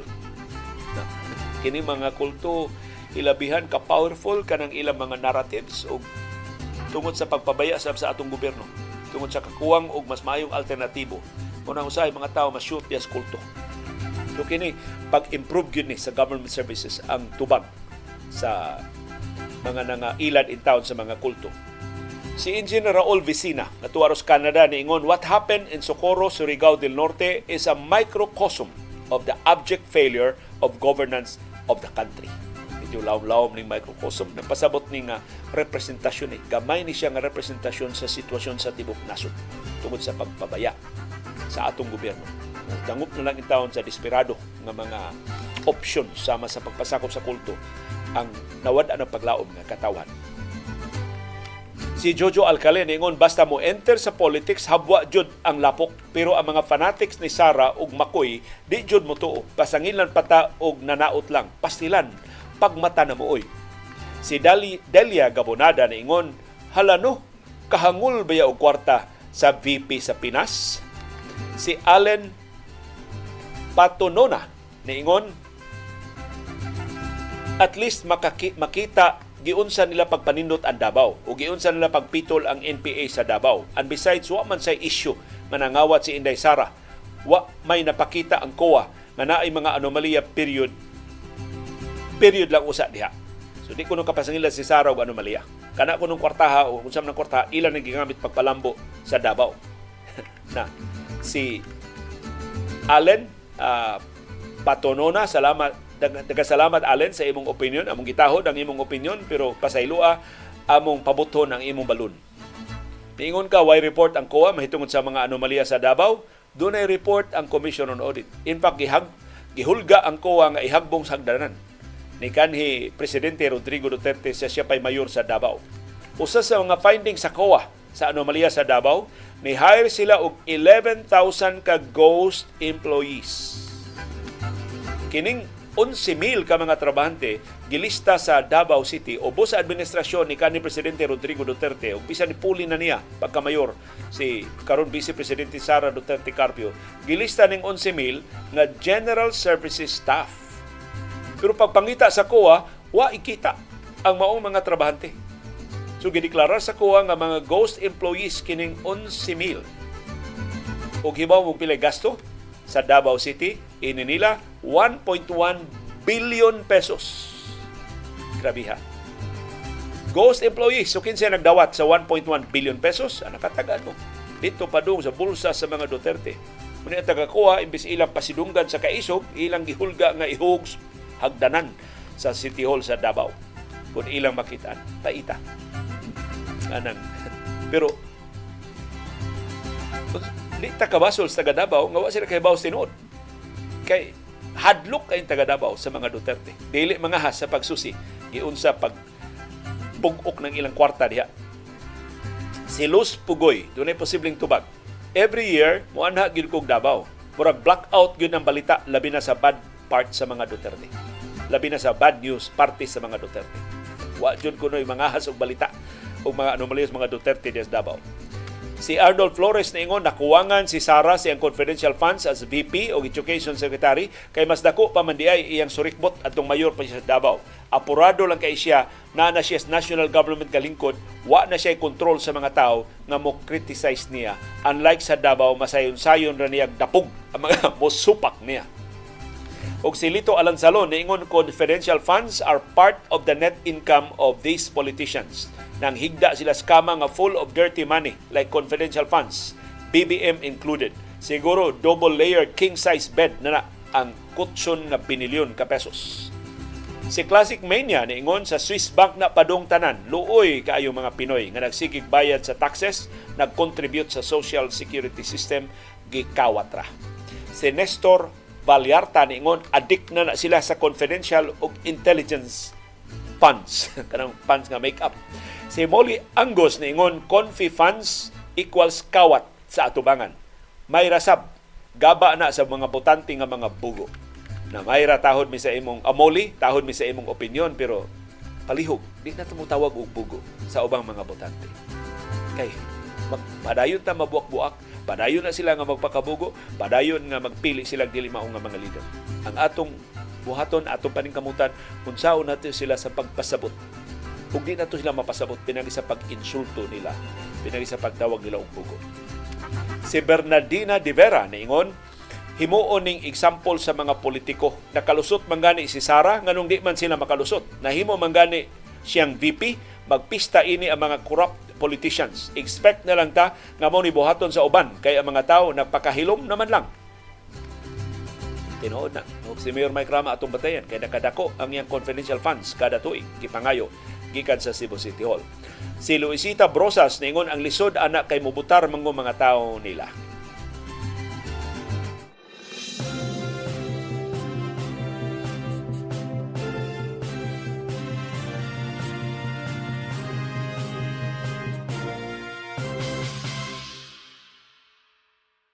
Og ni ana ang atong viewers views part 2 ang inyo na ning reaksyon sa atong programang Panahom dayong kilom-kilom. Usa sa atong panahom sa niaging adlaw nagiskot ang apo. Istorya ni siyang lola nga ang ilang apo mahiligon kay mga santo ug ilang pagtuo na healing powers. Si Sister Ibanez niingon, If the grandmother and parents believe the child has healing powers, then they should allow him to do some healing. Otherwise, eventually they would feel guilty if some of the relatives and friends would die without being touched and prayed over by the child.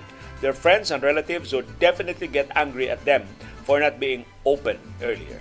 sa gifts sa bata kung tinuod na makaayo yun bata ang mga sakit. Si Nem sa Seda, duwa Singapore, niingon, we, iyan ning reaksyon sa atong istorya gahapon mahitungod sa Kamigin.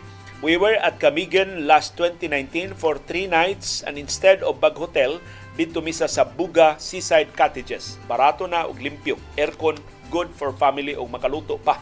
Ang among naatuan, ang pito ka waterfalls, ang Sunken Cemetery, ang hot ug cold springs, ang 10,000 steps, ang White Sandbar, nga pagkanindot og napatoy usa ka beach nga nag-snorkeling mi ang family nice gyud kaayo ang beach ug daghan pa kaitok. Paghuman diretso mi sa Cagayan de Oro. Mulahos unta mi sa Bukidnon pero wa na mi time. Plan mi mo balik next year imbis mag-travel international lami kayo ilang food kay kiping which is common sa Mindanao. Nagrent mi og multicab tuyok-tuyok sa Camiguin.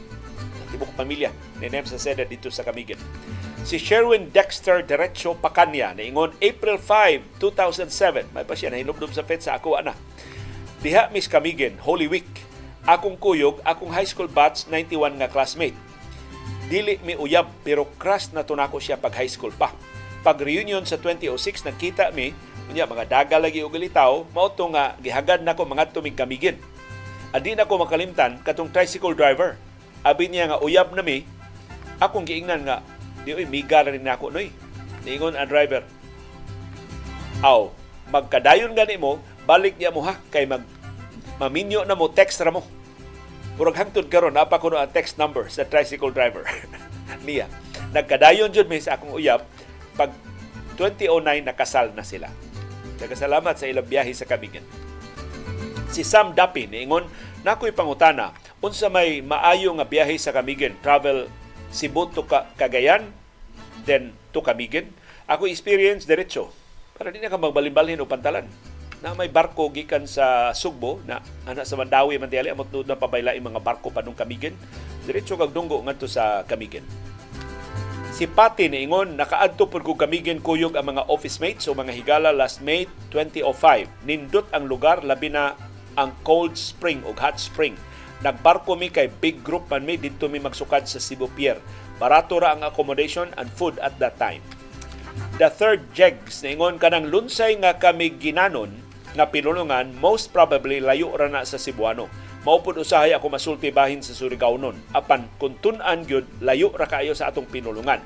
Ang dili normal sa katsila nga nang nga sound o sa linguistics nga phoneme Ideally sa usa ka alpabeto matag letra mo representar og usa ka sound. Sa Filipino alphabet ang sound sa nang wa sa katsila mong gilisdan nila og N ang NG o nang. Si Joseph Libres niingon 1987 to 1989 sige kog balik-balik dias kamigin sa Anito ko tagstay. Ako mga barkada diha dako kay glansonisan og si Victor Di Aquino na ingon nindot kaayo pag-ana na kabigin kay diha mi maka check naka-check in sa Highland Resort at tag iya taga Cebu. Unya nay daghan kay iyang farm nga lansunis sus libre mi kaos lansunis og uban pa nga mga prutas si Nida Remedios niingon makamingaw jud ang kamigin. Pagkanindot sa ilang lugar ug ang hot spring kay hinumdum ko nga gipadlong mi pagsakay namong barko pauli kay among da nga lansunis duha ka basket na puno sa mga zoom. Uh, tas tamis gyud tong lasonisa kada kay zoom. Home makabalik mi puhon